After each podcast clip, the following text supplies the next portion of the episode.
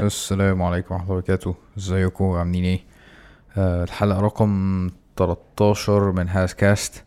آه الحلقة دي فيها عمر الجلة.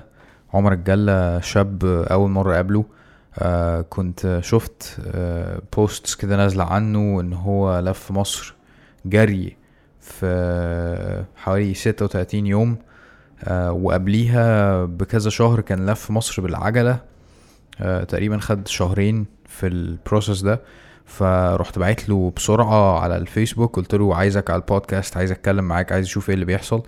فالبودكاست ده آه، قوي جدا ومليان قصص حلوة قوي آه، عن رحلاته وعن الناس اللي قابلها وعن آه، ال- النفسية بتاعته في إن هو إزاي بدأ الرحلة دي وقبلها كان بيعمل إيه. ف يعني تابعوا الحلقة وأكيد هتتبسطوا إن شاء الله. الحلقة دي sponsored by آه، آه، ساعة وساعة. ساعة وساعة شركة آه، سياحة متكاملة. آه، اللي متابع فيكم البودكاست هيبقى عارف إن أنا آه، اتكلمت عن مميزات الكوميونتي بتاعتهم آه، لأن هي دي الميزة القوية جدا بالنسبة لهم إن أنت لما بتروح معاهم في الرحلات بتاعتهم بتبقى بشكل كبير يعني حابب إن أنت رحلتك ما يبقاش فيها يعني حاجات وحشة. لو رحت مثلا قرية سياحية ما تشوفش حاجة مش عاجباك لو معاك زوجتك فزوجتك هتبقى آه، ليها وقت كويس جدا مع ال ال ال البنات وهيبقى في مثلا بسين خاص وحاجات زي كده. فكل رحلة بيظبطوا فيها حاجات آه، حلوة وحاجات مميزة وحاجات انت لو سافرت لوحدك مش هتعرف تعملها يعني. آه، زائد ان هم عندهم حج وعمرة فاللي مهتم آه، بالحج مثلا الجاي هيلاقي إن أمير منير طالع معاهم إن شاء الله وبيعملوا الحج والعمرة على السنة. فانا بشجعهم جدا وخشوا في ال description هتلاقوا ال links بتاعتهم هتلاقوا رحلة لتركيا تقريبا طالعة الشهر الجاي بإذن الله. آه، تابعوهم اعملوا like على ال page تابعوا الرحلات بتاعتهم عشان كل شوية بينزلوا رحلات جديدة. يلا بينا نبتدي الحلقة. okay we're live. Yes we are live. حلو عمر. ازيك ازيك إحنا كده ركابنا بتخبط في بعض بس أيوة. مش يعني. أيوة. أنا ممكن أقعد كده وأنا هقعد كده أنا لازم أجيب ترابيزة أكبر آه ال- الحلقة دي sponsored by Room Squared Room Squared هو ال co-working space اللي أنا قاعد فيه دلوقتي لو أنت عايز مكتب أو عايز تذاكر أو عندك startup وعايز team تيجي هنا تعمل meeting أي حاجة آه هتلاقي link في ال description آه عشان آه تخش تكلمهم وتحجز وكده الحلقة دي جامدة جدا إن شاء الله آه ال- ال- الضيف النهارده آه، مبدئيا أنا هطلب منكم إن أنتوا تسامحونا لو اتكلمنا إنجليزي بس إحنا إحنا أول مرة نتقابل. ودماغنا شبه بعض وبنتكلم. يعني براحتنا فإيه ففي terms كده أو أو مصطلحات بت... بتهرب مننا فبالراحة علينا في ال comments شوية آم، عمر آه، عمر آه، جري أو الأول خد العجلة بتاعته قرر ياخد العجلة بتاعته ويلف في مصر في 36 يوم. 65 يوم. 65 يوم. و 3600 6500 آه كيلو. 6500 كيلو. في 65 يوم لفيت مصر بالعجلة وبعد ما خلصت العجلة قلت اما نجري بقى. بالظبط. فجريت 1500 كيلو بطول مصر في 36 يوم. أوكي. آه إحنا هنعرف ليه؟ يعني أنا مش أنا الصراحة مش عارف ليه يعني بس إحنا جايين عشان نكتشف أنا ممكن اكتشف معاك شوية برضو ماشي كويس.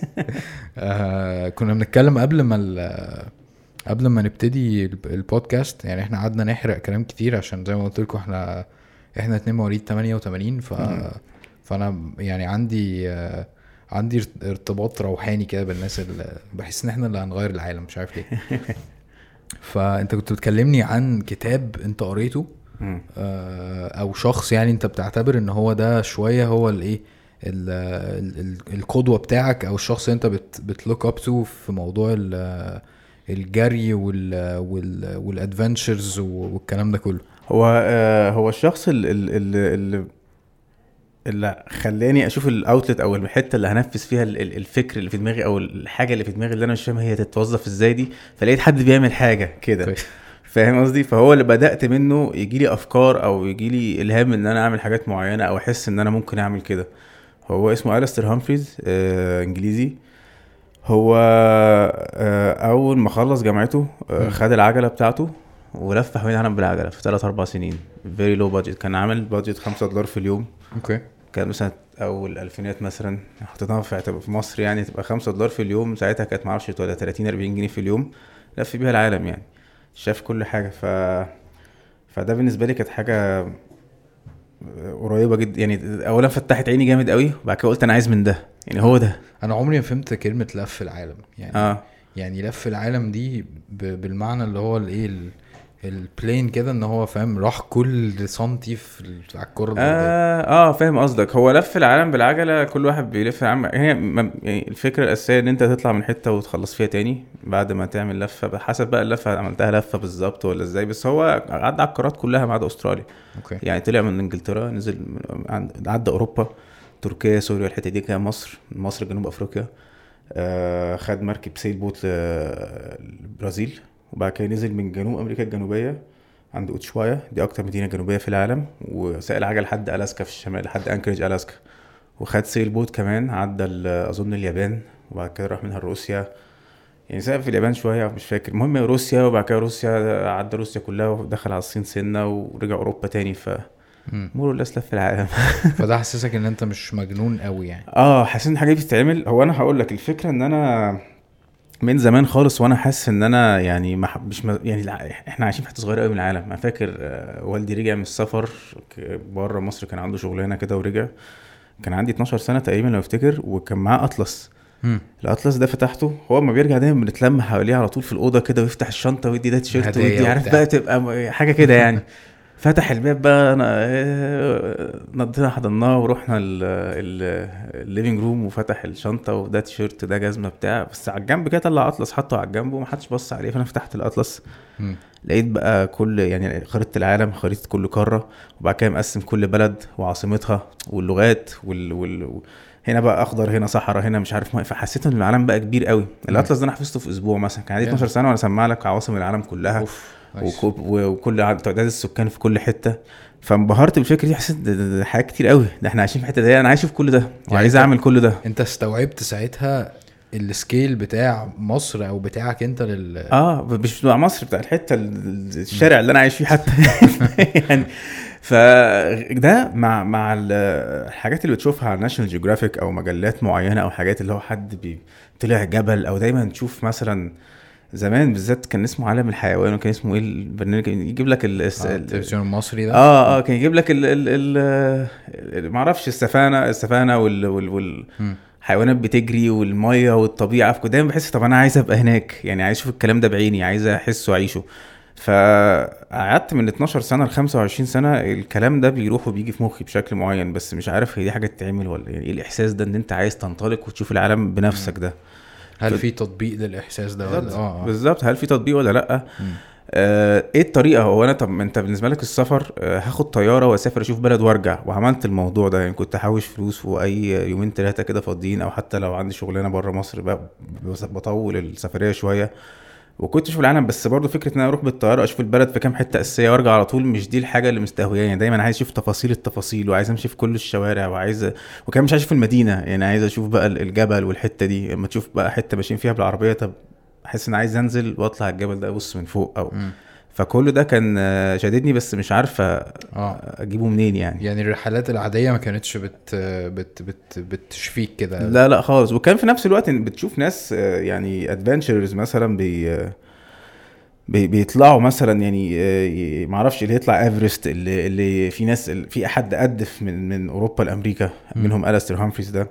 الحاجات دي كلها كنت تحسها بعيدة قوي مش إحنا يعني مش أنا فاهم. قصدي بتحس يعني الناس دي أكيد يعني محتاج يتمرن محتاج مش عارف إيه محتاج إن هو بقى. راجل super human محتاج يتمرن محتاج فلوس كتير م- يعني مم. بعيدة مش إحنا فاتفرج عليها من بعيد لبعيد كده ما كانتش قريبة يعني اللي يمكن قرب الموضوع ده شوية في مصر عمر سمرة في مم.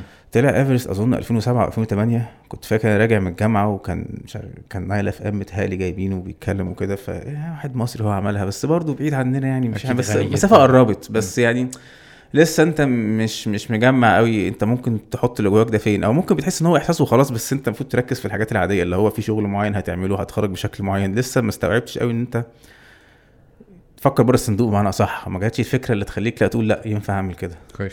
انت أنت أصلا كنت بتشتغل آه، في ال في ال business أو أنت خريج بيزنس؟ بالظبط. BUE؟ بالظبط. أول دفعة. أول. دفعة اتخرجنا من البي بي بالظبط. أنا كنت برضه أول دفعة مرة كريت اورز القاهرة. يعني اول إحنا بتوع 88 دول بياخدوا أول كل حاجة. بالظبط. آه. بي- بيلبسوا في آه، آه، لبسنا في فاينانشال كرايسيس أول ما اتخرجنا وبعد كده كده يعني دايما في حاجات بنلبسها يعني. بالظبط كده. ال- الشغل بتاعك الرئيسي كان إيه؟ إحنا آه، شغل العيلة الرئيسي كان عندنا يعني محل كام محل في القاهرة. أه بشتغل مع والدي وإخواتي فكانت الفكرة الاساسيه إن أنا هشتغل مع والدي وهنكبر الفاميلي بيزنس وكان شيء زي مسلم بيه يعني مم. انت مش بتفكر في يعني كويس. وده اللي ده اللي دخلت جامعه واتخرجت على كده ما عنديش أي طموحات أو مش مش طموحات عندي طموح في الشغل ده إن أنا. أطوره لكن ما عندكش مجال تفكر أكبر كان إيه هو ال- كان محلات ذهب عندنا في في في القاهرة يعني الصاغه في في الصاغه بس؟ في في مدينة نصر و- قريب من هنا مم. وبعد كده توسعنا بقى في في المعادي وبقى في في مهندسين ومول مصر وكده بس كانت الفكرة الأساسية كنت بنزل في الصيف أشتغل مع مع والدي وكان كل اللي في دماغي إن أنا هخش business administration وهشرب الشغلانة وهشتغل في الشغلانة. واشتغلت فيها يعني.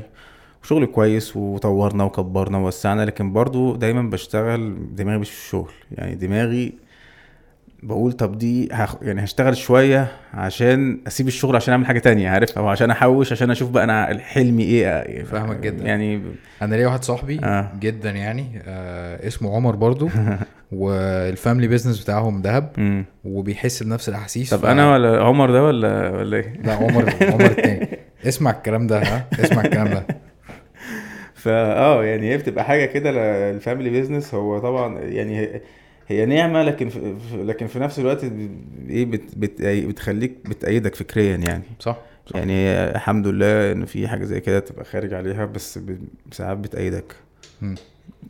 فاشتغلت ال... اشتغلت فترة طويلة وسبت الشغل يعني اشتغلت أول ما خرجت الجامعة اشتغلت جامد قوي برضه الشغل مع ال... مع العائلة ومع الوالد بالذات ساعات بيبقى صعب شوية مم.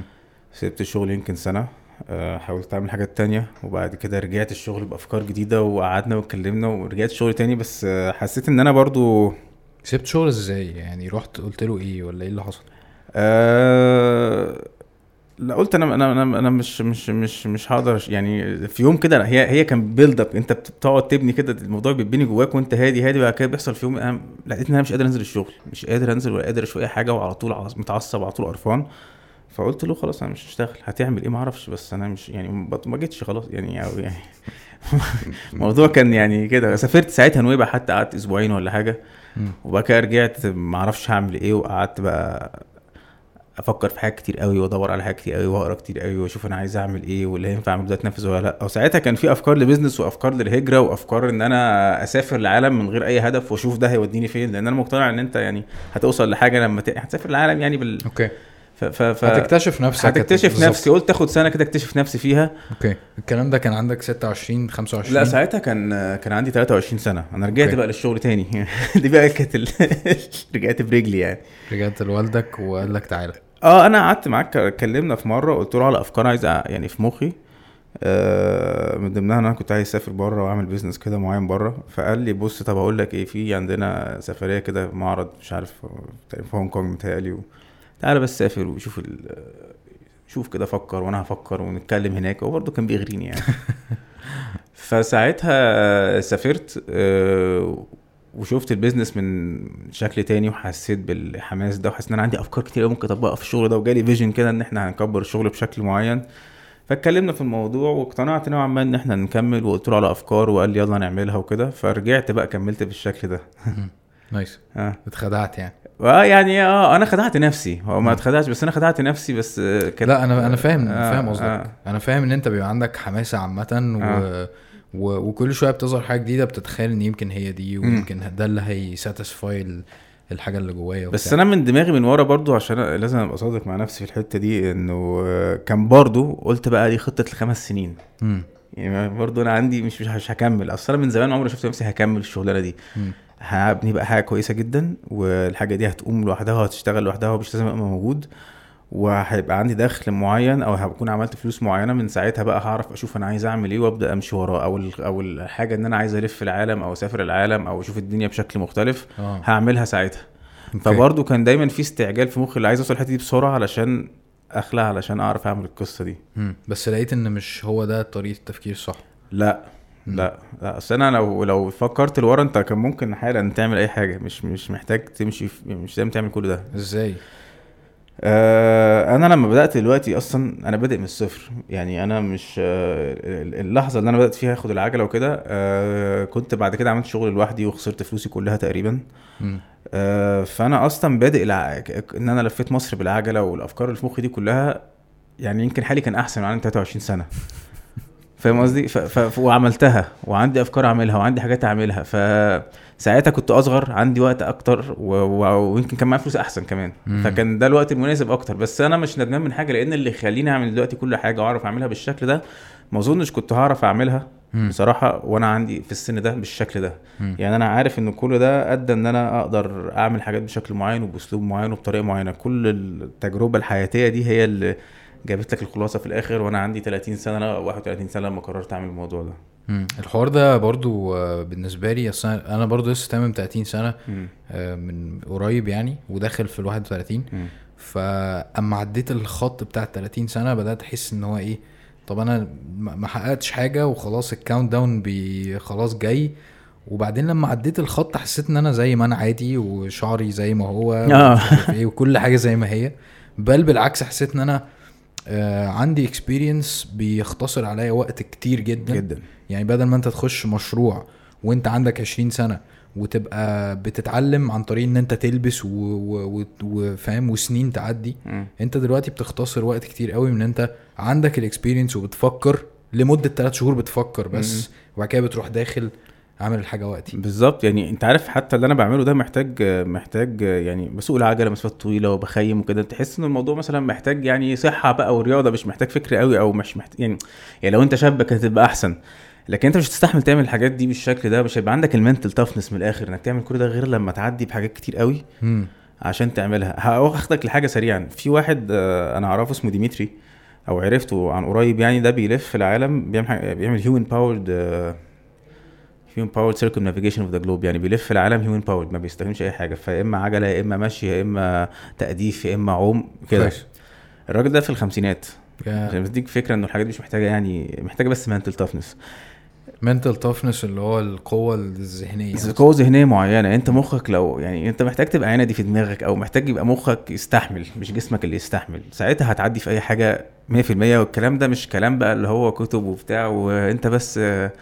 عارف فكر فيها وخلاص صدقها وهتعملها. الكلام ده أنا حسيته حقيقي لأن أنا ما كنتش أقدر اعمل كل حاجة أنا عملتها أو من سنة ما كنتش اتخيلها.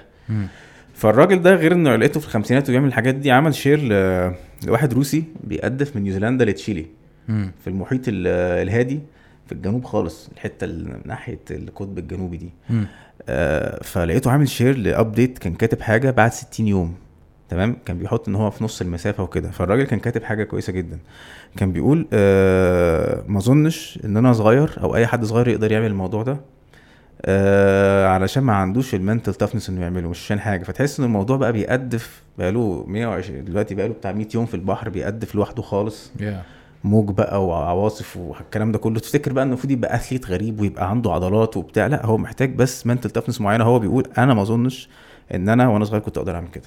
nice يعني أنت قصدك آه، أو اللي أنت بتوصل له دلوقتي أو النظرية دي معناها إن أنت آه جسمك ممكن يبقى قوي وكل حاجة بس أنت محتاج وقت في حياتك عامة أو سن معين أو مجموعة experiences معينة بالظبط. لازم عقلك عقلك ينمو يعني. على زي ما عقلك ينمو. في ناس عندهم الحاجات دي من وهي صغيرة مش شرط يبقى عقلك ينمو بقى بس يعني في ناس هتلاقيهم عملوا حاجات زي كده من هم صغيرين. بس الفكرة برضو هم مش أجمد ناس رياضيين هو بس دماغه استوعبت وصدقت و- و- و- وده ممكن تقول ناشفة في إنه هيعمل كده.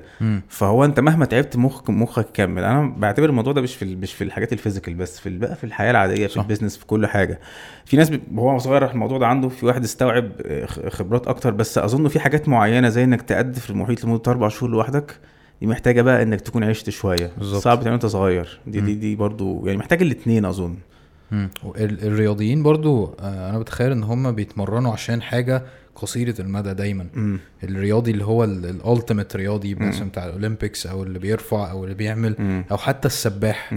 آه يعني الجول قريب ال event بتاعه بيخلص مثلا في وقت معين يمكن دقايق ساعات حتى بس في النهارده هيخلص قصدك بالظبط كده فاللي انت بتتكلم فيه ان انت هو انت انت شكلك رياضي بس مش الرياضي اللي هو الايه. no offense يعني مش مش بقلل منك خالص بس أنا قصدي انه فعلا مش مش لازم ال shape اللي انت متخيله يبقى كده يعني خالص انت عارف أنا أنا الجرية اللي جريتها آه اللي مش عارف يعني إزاي فعلا يعني دلوقتي بستوعب انها خلصت بالشكل ده عملت ماراثون كل يوم wow. أنا لو جيت ماراثون يعني 40 أنا 42 كيلو في 42 اليوم كيلو. 41 و600 متر مم. قول 42 كيلو. ال- الماراثون أنا ونزلت سباق ماراثون مش هطلع من أول 100 ولا من أول نص أصلا ما أظنش يعني. مم. أنا مش سريع أو مش هخلص بس أنا هخلص لك مثلا ماراثون كل يوم لمدة شهر.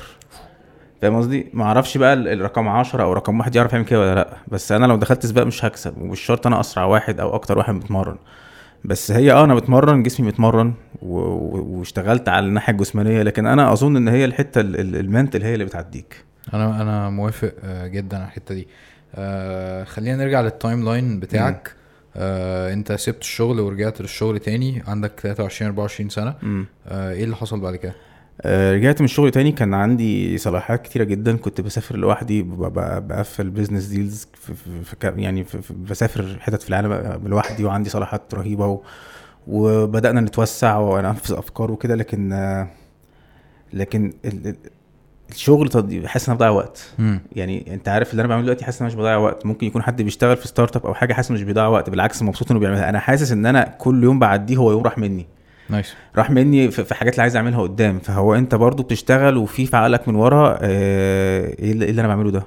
مم. فأنا في الشغل كويس جدا. ولو ركزت فيه ببقى بطلع نتيجة رهيبة. لكن مش ده اللي أنت عايزه. مم. فبالتالي آه، حتى لو ال- ال- الماديات كويسة حاسس انه أنا مش بوصل اللي أنا عايزه. أنا فعلا كنت بكتئب كل يوم عن التاني. يعني بحس انه في حاجة. غلط. ف ف ف فمع وكنت بشتغل كتير. يعني كنت بشتغل برضو ممكن بال 10 12 ساعة في اليوم 6 أيام في الأسبوع. وبرضو لو انت بتدير ال business بتاعك ممكن 7 أيام في الأسبوع. حتى لو انت مسافر بتبقى مخك شغال فيه.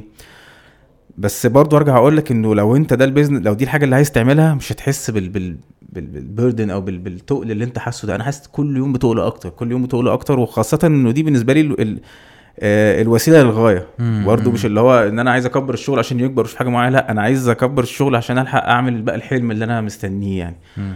فقعدت كده يمكن ثلاث سنين آه وسبت الشغل تاني وبدأت أقول طب يمكن آه يمكن الوقت يمكن أنا بشتغل كتير قوي يمكن إن أنا لازم الموضوع كبير قوي عليا فقللت الشغل وعملت زي حاجة لوحدي بقيت أشتغل تقريبا بطولي أو أنا وحد كمان وأشتغل من البيت في نفس المجال بس بدل ما إحنا بنشتغل retail بشتغل wholesale بسافر بره اعمل deals احاول ابيع الحاجات هنا. فكنت ال- الوقت قل كتير قوي. وساعتها آه، كنت فاكر إن الماديات هتقل هي زادت. قعدت في الأول كنت كنت متأثر ماديا. الموضوع بقى اتحسن جدا. بقى الموضوع انفتح جدا وبقى بقى حتى كبزنس ك ان شاء الله. بقى كويس قوي. وبدأ موضوع الفلوس برضو يحس يعني. مسكن يعني اللي هو إيه ده ده, ده أنا بعمل فلوس كويسة. فاهم؟ فتبدأ برضو بقى حاجة تانية إنه الفلوس تنسيك حلمك. صح. فتبدأ تب- تتغير بالراحة وتبدأ تبقى مش سعيد من ناحية تانية. يعني أنت ماديا مرتاح جدا ولو عايز تسافر بسافر في أي حتة حالا. بس في حاجة ناقصة يعني يعني توجهاتك وأفكارك بقيت أشتري حاجات أغلى. أنا مش بتاع كده أنا أنت لو سبتني في أي حتة بأبسط الأمور يعني. بتبسط يعني. فبقيت تشتري حاجات أغلى اشتريت عربية غالية يمكن اشتريت هدوم غالية شوية سافرت صرفت في حاجات أنت ما كنتش بتصرف فيها.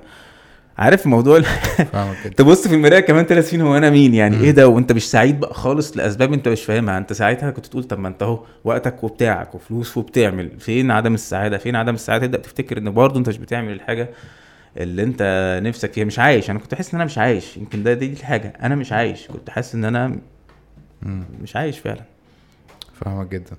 آه كده انت بقى عندك مثلا 27 28 س- آه، يعني قول 27 مثلا لما سبت الشغل وبدأت أشتغل لوحدي ومن 27 ل 30 شغال لوحدي. اشتغلت في مينلي في في الموضوع ده واشتغلت في حاجات كتير على الجنب دايما بقى عن يعني دايما عندي نظرة لحاجات بيزنس لو في مثلا آه، يعني عقار ممكن اشتريه وابيعه ممكن يعني في حاجات على الجنب بعملها بقيت بقيت على طول عينيا منشنه عليها. business بقى يعني على. الجنب. بس اشتغلت في حاجات منوعة قوي و... واشتغلت عملت شركة صغيرة في كندا مع أخويا وعملنا فلوس كويسة بعد كده فشلنا وبعد كده فكرت أعمل شركة في دبي. كان في كده إيه أفكار startups كتيرة. واشتغلت هعمل website مش عارف إيه و app بتاع إيه وما تكملش. يعني. بس الفكرة الثلاث سنين دول كانوا كلهم حاجات ناجحة وفاشلة في ال business بس overall كنت كنت أنجح. يعني الفلوس كويس. أحسن. لو لو ده مقياس النجاح يعني فأنت بتعمل فلوس و... و... وبتشتغل من البيت يعني بمعنى صح. طب أنت إيه اللي خلاك ت- تطلع الرحلة بتاعت العجل؟ يعني هقول لك دي بقى اللحظة ال- الفارق. أنا بدأت يعني بدأت ما أحسش إن أنا مبسوط. فبدأت قلت يمكن عشان أنبسط نعمل فلوس أكتر بقى. يعني فاهم قصدي؟ فبدأت أغرس في ال business أكتر وآخد risks أكتر وأفتح حاجات أكتر و وكل ما أفتح الحاجة أكتر وكل ما ممكن أبقى م- ناجح أو مش ناجح أكتر كل ما أحس إن أنا برضو غوطت أكتر وبغرس أكتر. مم. ففي الآخر خالص وصلت لحتة أنا فعلا مش عارف أصحى من النوم. يعني مم. يعني أنا حاسس إن أنا خنت نفسي. يعني فاهم قصدي؟ أنت دلوقتي بتجري ورا الفلوس. wow. فلوس مهمة لكن برضو مش كل حاجة. آه فبقى في دايما حاجة اللي هو بقى إيه آه في build up كده الحاجة إن إن أنت كل يوم مكتئب أكتر وكل يوم بقى تركيزك في الشغل أقل. خنت نفسك بجد تبص كل يوم في المراية إيه ده؟ مش ده اللي أنا عايز أعمله مش دي الحياة اللي عايز أعيشها. مصطلح قوي جدا. آه يعني آه متهيألي. خنت نفسي. فالفكرة إنه أظن بدأ تركيزي يقل في البيزنس قوي بقيت عايز حاسس إن أنا في حاجة عارف لما تكون في حشرة عليك وعايز تشيلها بسرعة قوي كده فبقيت أنت عايز تخلص من كل حاجة بسرعة وعايز تفضي نفسك أنت وداخل على ال 30 و... و... فبدأت أقفل الحاجات بطريقة عشوائية شوية. وحتى لو هخسر أو هعملها بخسارة مش مشكلة مش مشكلة دي مش مشكلة بس أنت دي. مش عارف أنت رايح فين مش لسه عارف أنا رايح فين، بس عايز أخلص من كل ده مم. يعني في مرة كده في وقت معين لقيت نفسي بخلص من حاجة واحدة واحدة ومش باخد أي حاجة جديدة وفي نفس الوقت مغوط في كل حاجة فعشان ألخص الكلام سريعا هو أنا يعني إيه زي ما تقول عشان أخلص من كل حاجة دوست على self destruct button أنا قلت بقى إيه أنا يعني ما دوستوش بقصدي بس بقيت أعمل حاجات بعشوائية وبسرعة قوي لأن أنا حاسس حاسس بالإحساس ده قوي. يعني مم. إن أنا عايز أخلص من الحاجة اللي أنا عاملها دي. ممكن اعمل عامله يعني وحشة يعني. فالطريقة اللي قفلت بيها حاجتي اللي هو مش مهم مش مهم مش مهم تقريبا خسرت في حاجات كتير قوي.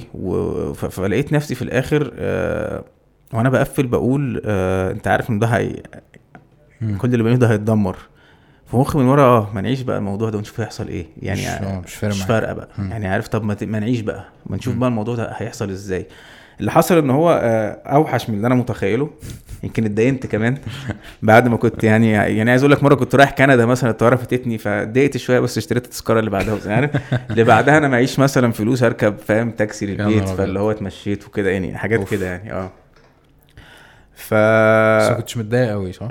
بص هو أنا هقول لك حاجة اللي ضايقتني أنا لأ دخلت في فترة وحشة جدا قعدت okay. يمكن أربع خمس شهور زي ما بيقولوا أنت وصلت للقاع. خالص آه ال- ال- ال- اللي ضايقني حسيته مش خسارة الفلوس هو خسارة حريتي يعني. أنا قلت إيه الهبل ده. هو أنت ما كانش ينفع تطلع بطريقة منطقية شوية وتخلي الفلوس دي تعيشك بشكل معين واسمك برضو يعني ليه لازم تتخلص من كل حاجة بالشكل ده بس أظن هي نابعة عن فكرة إن أنت هي الترم بتاع خنت نفسك ده بتحسسك بحاجة قوي كده يعني. و بس ف ف ف فاللي زعلني إن أنا إيه اللي أنا عملته في نفسي ده؟ أنا إزاي وصلت هنا؟ وبعد كده برضو أنا عندي 30 سنة آه، حاسس أنا ما وصلتش لأي حاجة. ما لما كان عندي 20 سنة كنت عملت الكلام ده بتقعد بقى تفتكر الحاجات القديمة وإزاي أنا وصلت لهنا وإيه اللي حصل وحياتي بايظة ومتبعترة.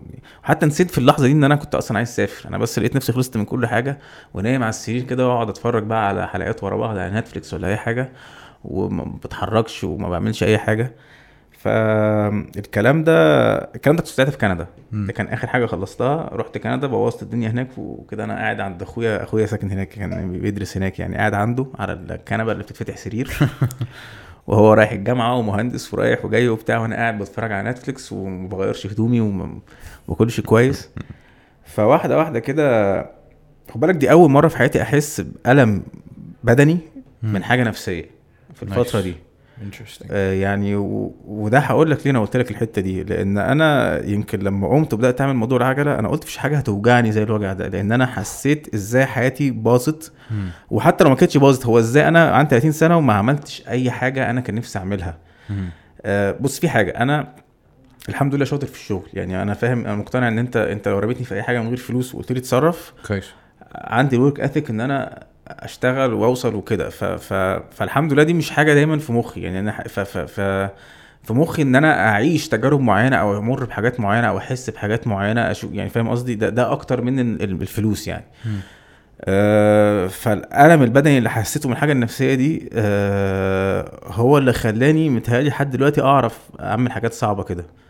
آه الفكرة إن أنا قمت بعد كده بدات أتمشى كل يوم. يعني أطلع بس أتمشى بالأربع خمس ساعات في البلد. كل يوم أتمشى أتمشى أتمشى. آه رجعت مصر قعدت شهر ما بعملش حاجة خالص. وبعد كده فكرت نفسي هو أنت كنت بالراحة بس أنت كنت إيه اللي كان بيخليك سعيد؟ إيه اللي كان بيخليك مبسوط؟ إيه اللي أنت كنت عايزه؟ افتكر بس كده.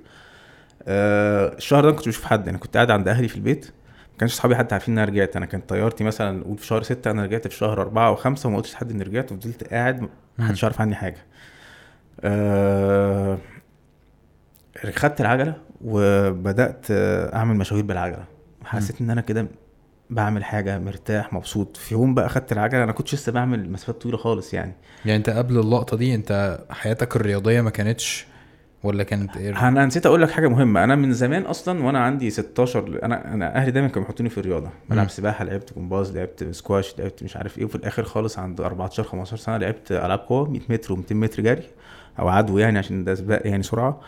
وبرضو بقيت أول جمهورية تحت 18 وتحت 20% وال200 فقعدت 3 4 سنين في الرياضة يعني كويس جدا. حلو. بجيب دايما ميدالية ذهب أول وتاني وبطولة العرب جبنا ميدالية ذهب مع منتخب مصر وحاجات كده يعني. فدي برضو دي جزء من حياتي إنه دايما الرياضة موجودة. بس لما جالي إصابة في ظهري آه، مش انزلاق غضروفي بيبقى حاجة مش اللي هو محتاجة عملية بس محتاجة علاج طبيعي. مش مم. فاكر التر- الترم إيه بالظبط. فعملت علاج طبيعي.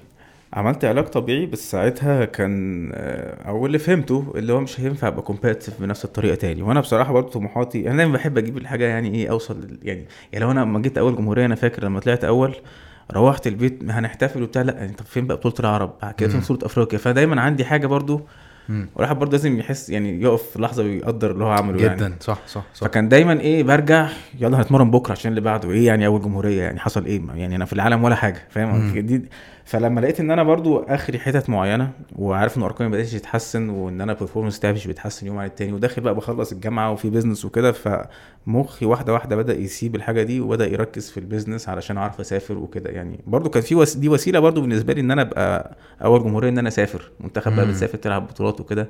تسافر بلاش يعني. فدي كانت برضو في مخي من إنها وسيلة للسفر نوعا ما. فأنا عندي أنت كنت مستوعب ده؟ السفر؟ كنت مستوعب الرغبة ال ال ال الخفية ديت دايما اللي بت بتقودك. في رغبة للسفر مش طبيعية دايما الحاجة دايما بت- بترمي لكده. يعني يعني أنا يمكن عايز أسافر عشان ألعب المسابقة لكن عشان أسافر برضه مم. عشان أشوف البلد دي. آه، ساعات اللي هو طب اسمي شفتها يعني آه، علمنا على المغرب علمنا على جنوب يعني علمنا صح يعني في الخريطة. آه، ما أنا أحكي لك حاجة وأنا ارجع للحته دي تاني. أنا فاكر إحنا إحنا إحنا مرة كنا هنسافر بره مصر ك ك كعيلة يعني. آه، دي كانت أول مرة نسافر بره مصر. يعني والدي عمل شغله كان ماشي كويس وكده وقال لك يلا بقى يلا بينا. فكنا رايحين إسبانيا. إسبانيا وفرنسا. آه، إحنا إحنا كتار إحنا خمسة أولاد إن شاء الله. والدي ووالدتي سبعة تذاكر طيران يعني. إن شاء الله. برضه تحويره يعني. ف فأنا كنت بحاول أقنعه ساعتها بفتح الخريطة وأقول له طب بص بدل ما تدفع تدفع تذاكر طيران ما تيجي ناخد العربية ونروح للمغ... لإسبانيا؟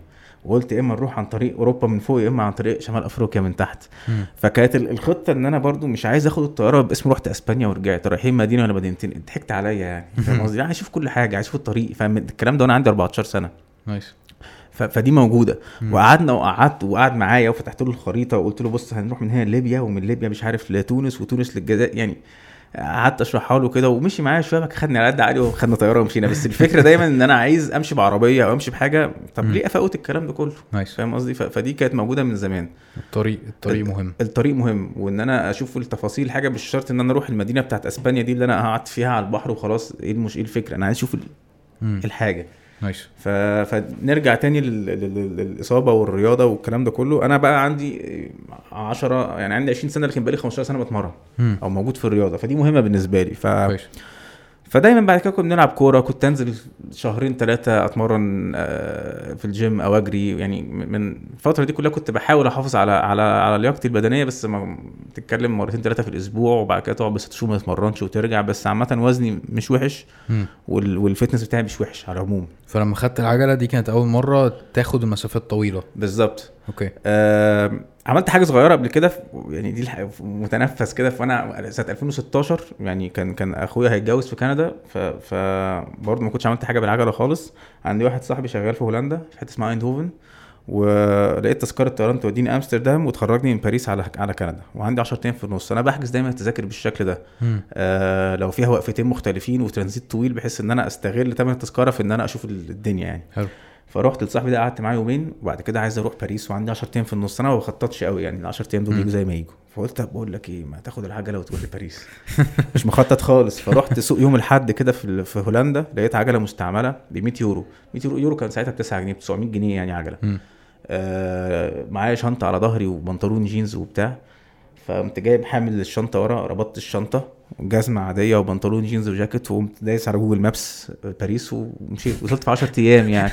فكنت بسوق location باريس location باريس ما, ما مش فاهم حاجة. مش عارف كل يوم هنام فين مش عارف هاكل منين. لدرجة أول يوم أصلا كنت ميت من الجوع. أصل الطريق العجل هناك مش بيمشيك على highway بيمشيك على طريق عجل. فأنت ماشي جنب مية كده.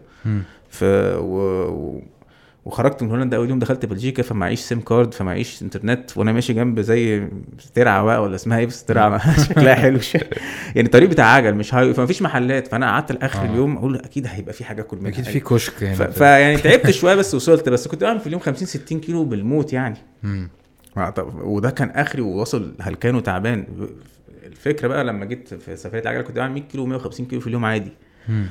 إيه اللي حصل بقى؟ إيه بقى؟ آه خدت العجلة ولقيت نفسي بلفلف كده يعني آه، أهلي ساكنين بعيد عن البيت اللي أنا قاعد فيه ب 40 كيلو. فقمت رايح من لهم وراجع. مم. فآدي 40 كيلو رايح 40 كيلو راجع. nice. بهدلت. كتير. خالص. بهدلت. بص قعدت فيها كتير وواصل لعضلاتي بس قلت هوصل هوصل. هتقعد بدل هتوصل. عندك اليوم كله. فقعدت أزود ال fitness بقيت أستخدم العجلة في كل مشاويري. قلت أنا هستخدم العجلة بس. آه وفي يوم قلت طب ما أطلع ألف الدائري. قمت صاحي كده يوم سبت الصبح قمت واخد العجلة وطلعت على الدائري يعني طلعت من طريق السويس طلعت الدائري لفيته لفة كاملة وبعد ساعات كتيرة قوي نزلت الناحيه التانيه اكتشفت إن أنا عملت 95 كيلو. نايس.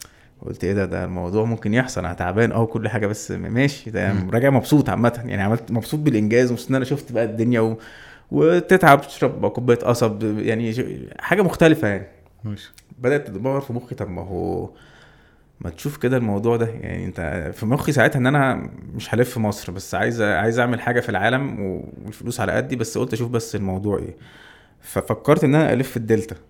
فطلعت عايز أروح من القاهرة أمشي مع النيل لحد دمياط أروح راس البر يعني.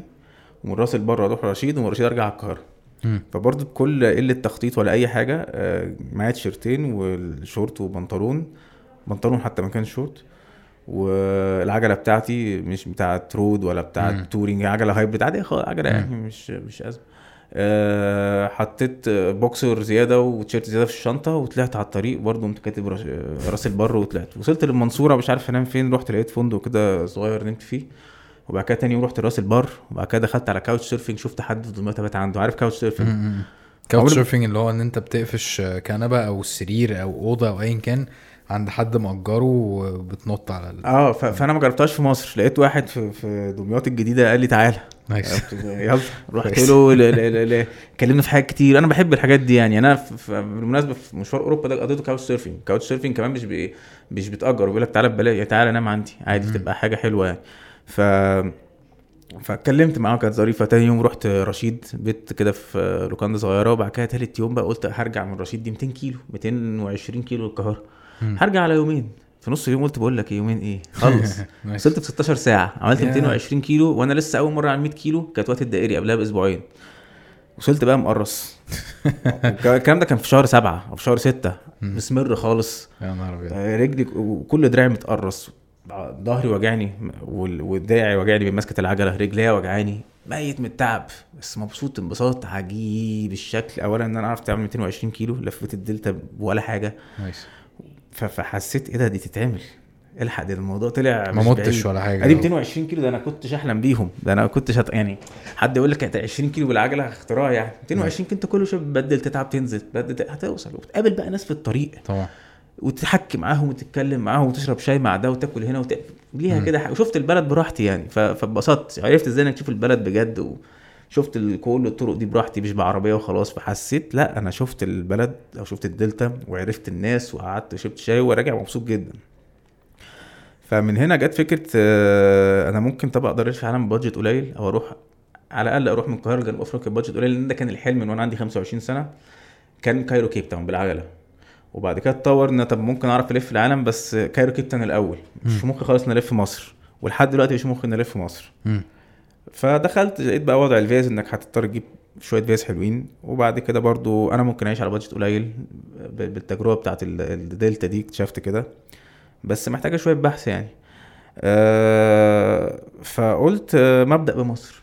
يعني ليه أروح كده جبتها مرة واحدة؟ ما ابدا بمصر. عملت شوية بحث جبت شوية حاجات للعجلة و... نفس العجلة. نفس العجلة. وما اتمرنتش غير إن أنا بدأت أسوق بجد كل مشاويري في القاهرة وكل weekend أروح حتة. فمثلا weekend أروح الفيوم بالعجلة وأرجع. كنت أروح الفيوم معايا خيمة. تمام؟ أوصل هناك وقت ما أوصل أحط الخيمة أنام في أي حتة وأصحى تاني يوم أرجع. أه رحت السخنة ورجعت. أه كده رحت اسكندرية ورجعت. ده كل weekend وفي نص الأسبوع أنا بسوق مشاويري العادية. مش بعمل بقى تمارين معينة. بعمل بقى عملت شوية تمارين بقى عرفت إن أنا لازم أعمل قوي عضلات البطن والظهر وقوي عضلات اللي حوالين الركبة وكده عشان ركبتك تس... يعني. ما يحصلهاش حاجة. كده كده العجلة أنت لو ظبطت مقاساتها الناس بتفتكر بتبوظ الركبة. أنت لو ظبطت مقاساتها مظبوطة عليك ما المفروض ما توجعكش خالص. أوكي. بس فتحت الخريطة في كل ده ببص أنا عايز ألف حوالين مصر. هنعمل إيه؟ فعلا كانت شكلها حلوة الرسمة إن أنا أعمل كده دايره مربع يعني. مفيش أي فكره غير إن أنا يعني عايز أطلع ألف مصر. فقلت أنا هطلع من القاهرة مع فرع النيل لحد دمياط وبعد كده أروح بورسعيد وأنزل لحد السويس. قبل السويس أخش جنوب سيناء ألف المثلث بتاع جنوب سيناء. أنا كلها أنا مش عارف إزاي هعملها أنا برسم بس أنا بنظر يعني. هروح بقى جبل كاترين هطلع كاترين وهطلع الجبل بس هطلعه hiking يعني أوصل للمدينة وأطلع أنا على رجلي. دهب أروح آه، راس محمد جنب آه، شرم الشيخ وأرجع بقى إيه لحد ال- النفق تاني وآخدها لحد حلايب عند حدود السودان. وبعد كده من حلايب أرجع تاني حتة عشان أعدي من البحر الأحمر للنيل عن طريق آه، في طريق كده من برنيس لأسوان. ومن أسوان أروح ليه لأبو سمبل وتوشكا. ومن توشكا هرجع لحد مرسى مطروح عن طريق الصحراء الغربية. ده كله الرسمة شكلها حلو أنا مش عارف هيتنفذ إزاي ابدا نهائي. ماشي. كل الواحات كل حاجة ومن مطروح هترجع لإسكندرية ورشيد وترجع تاني مع النيل القاهرة. حلو رسمت الرسمة وقلت أما نشوف بقى اولا أنا عمري ما خيمت لوحدي غير في فيوم لما حطيت الخيمة وبتاع عمري ما رحت في خي... في صحراء ولا بقيت في أي حتة ما أعرفش هبات فين ثانيا أنا معيش فلوس فقلت. نفسي هتحط بادجت 50 جنيه في اليوم عشان أنت معكش فلوس وعشان لما تيجي تعمل مسافات طويلة زي جنوب أفريقيا يعني. تتمرن على ده تعرف تعرف تشوف هتعمل إيه تالت حاجة قلت مش هصرف فلوس في مبيت. أشوف بقى هيحصل إيه Couchsurfing واحد تعالى قال لي تعالى أنام عندي هنام في جامع قلت له هيحصل إيه؟ يعني. أنا عايز أنام آخر يوم هنام هنام يعني. في. هينام. على نمت في. الشارع. وقلت بصراحة هي بقى تعمل تجربة حلوة. الواحد يعني يجرب يعيش بقى الموضوع ده ويشوف هيحصل إيه. ومنها كمان أنت لو في الدلتا لما نمت في فندق في منصورة ونمت عند واحد في دمياط التجربة مختلفة. أنت. عارف أنت وصلت بالعجله دخلت الفندق نمت صحيت ما حصلش حاجة. إيه ده؟ مملة. لكن لما تجرب إنك تنام في ال... ما تعرفش هتنام فين أصلا. هتشوف بقى هتتعامل مع مين وهتعمل إيه و- يعني ماشي. قصة حلوة كده ف قعدت أعمل كده كتير وخلاص آه، جه الوقت اللي أنا مخطط عليه آه، يعني آخر الصيف بقى عشان يكون الشمس هديت شوية ومعايا خيمة.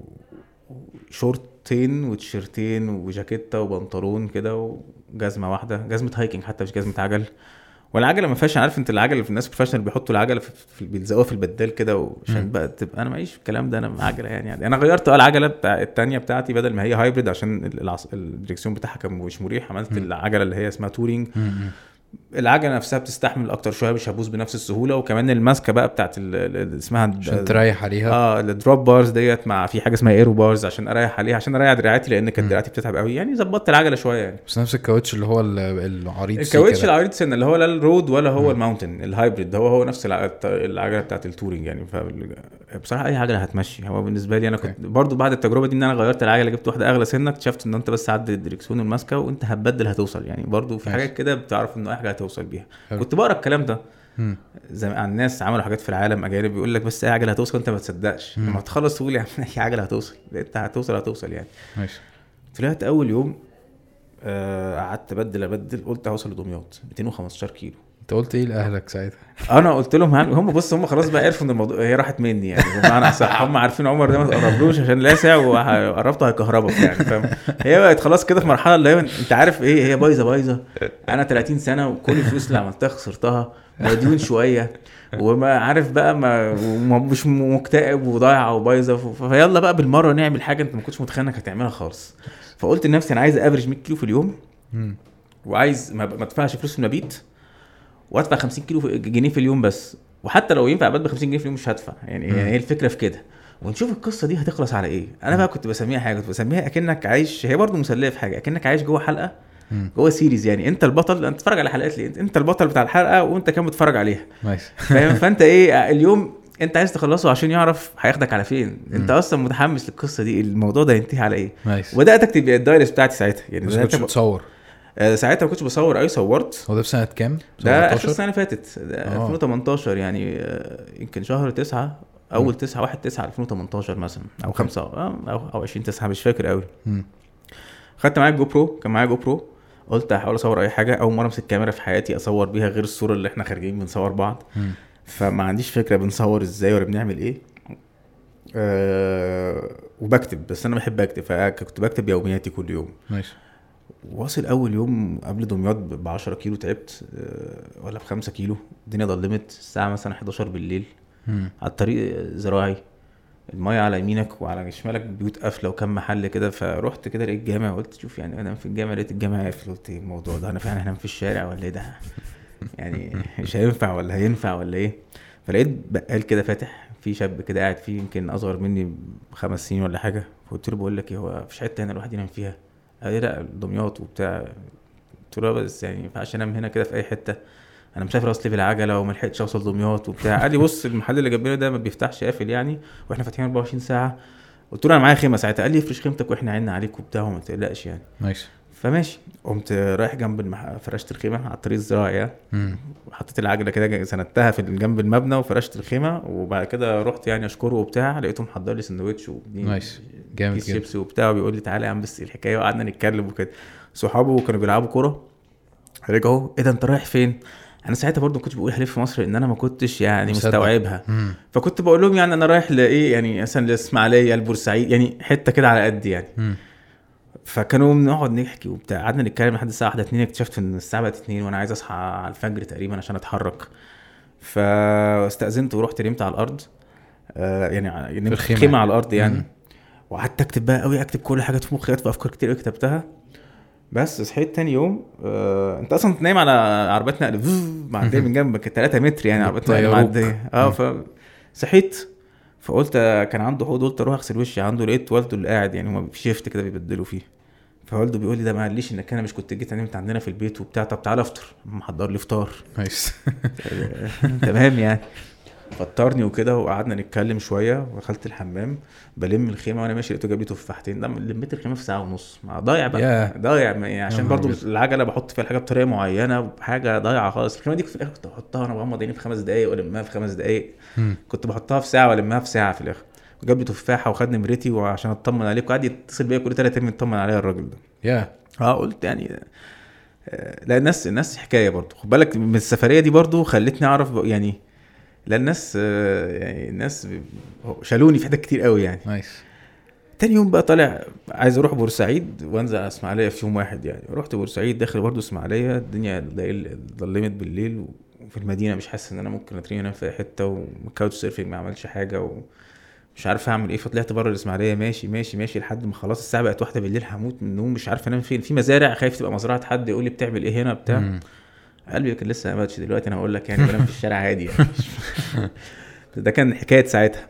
فلقيت كده محل سيراميك وأدوات صحية فاتح يعني ما عندوش باب يعني المحل.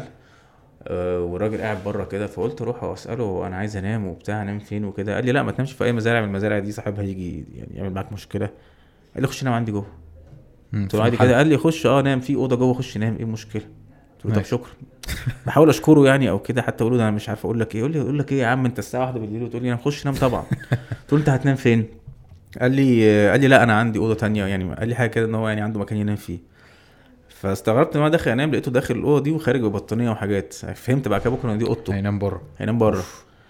فدخلت نمت وكل حاجة صحيت الصبح لقيت الراجل نايم على الأرض بره. يا مش مصدق يعني برضه بحاول أشكره بيقول لي إزاي؟ يعني بيقول لي هو إزاي تشكرني يعني على حاجة زي كده وبتاع و...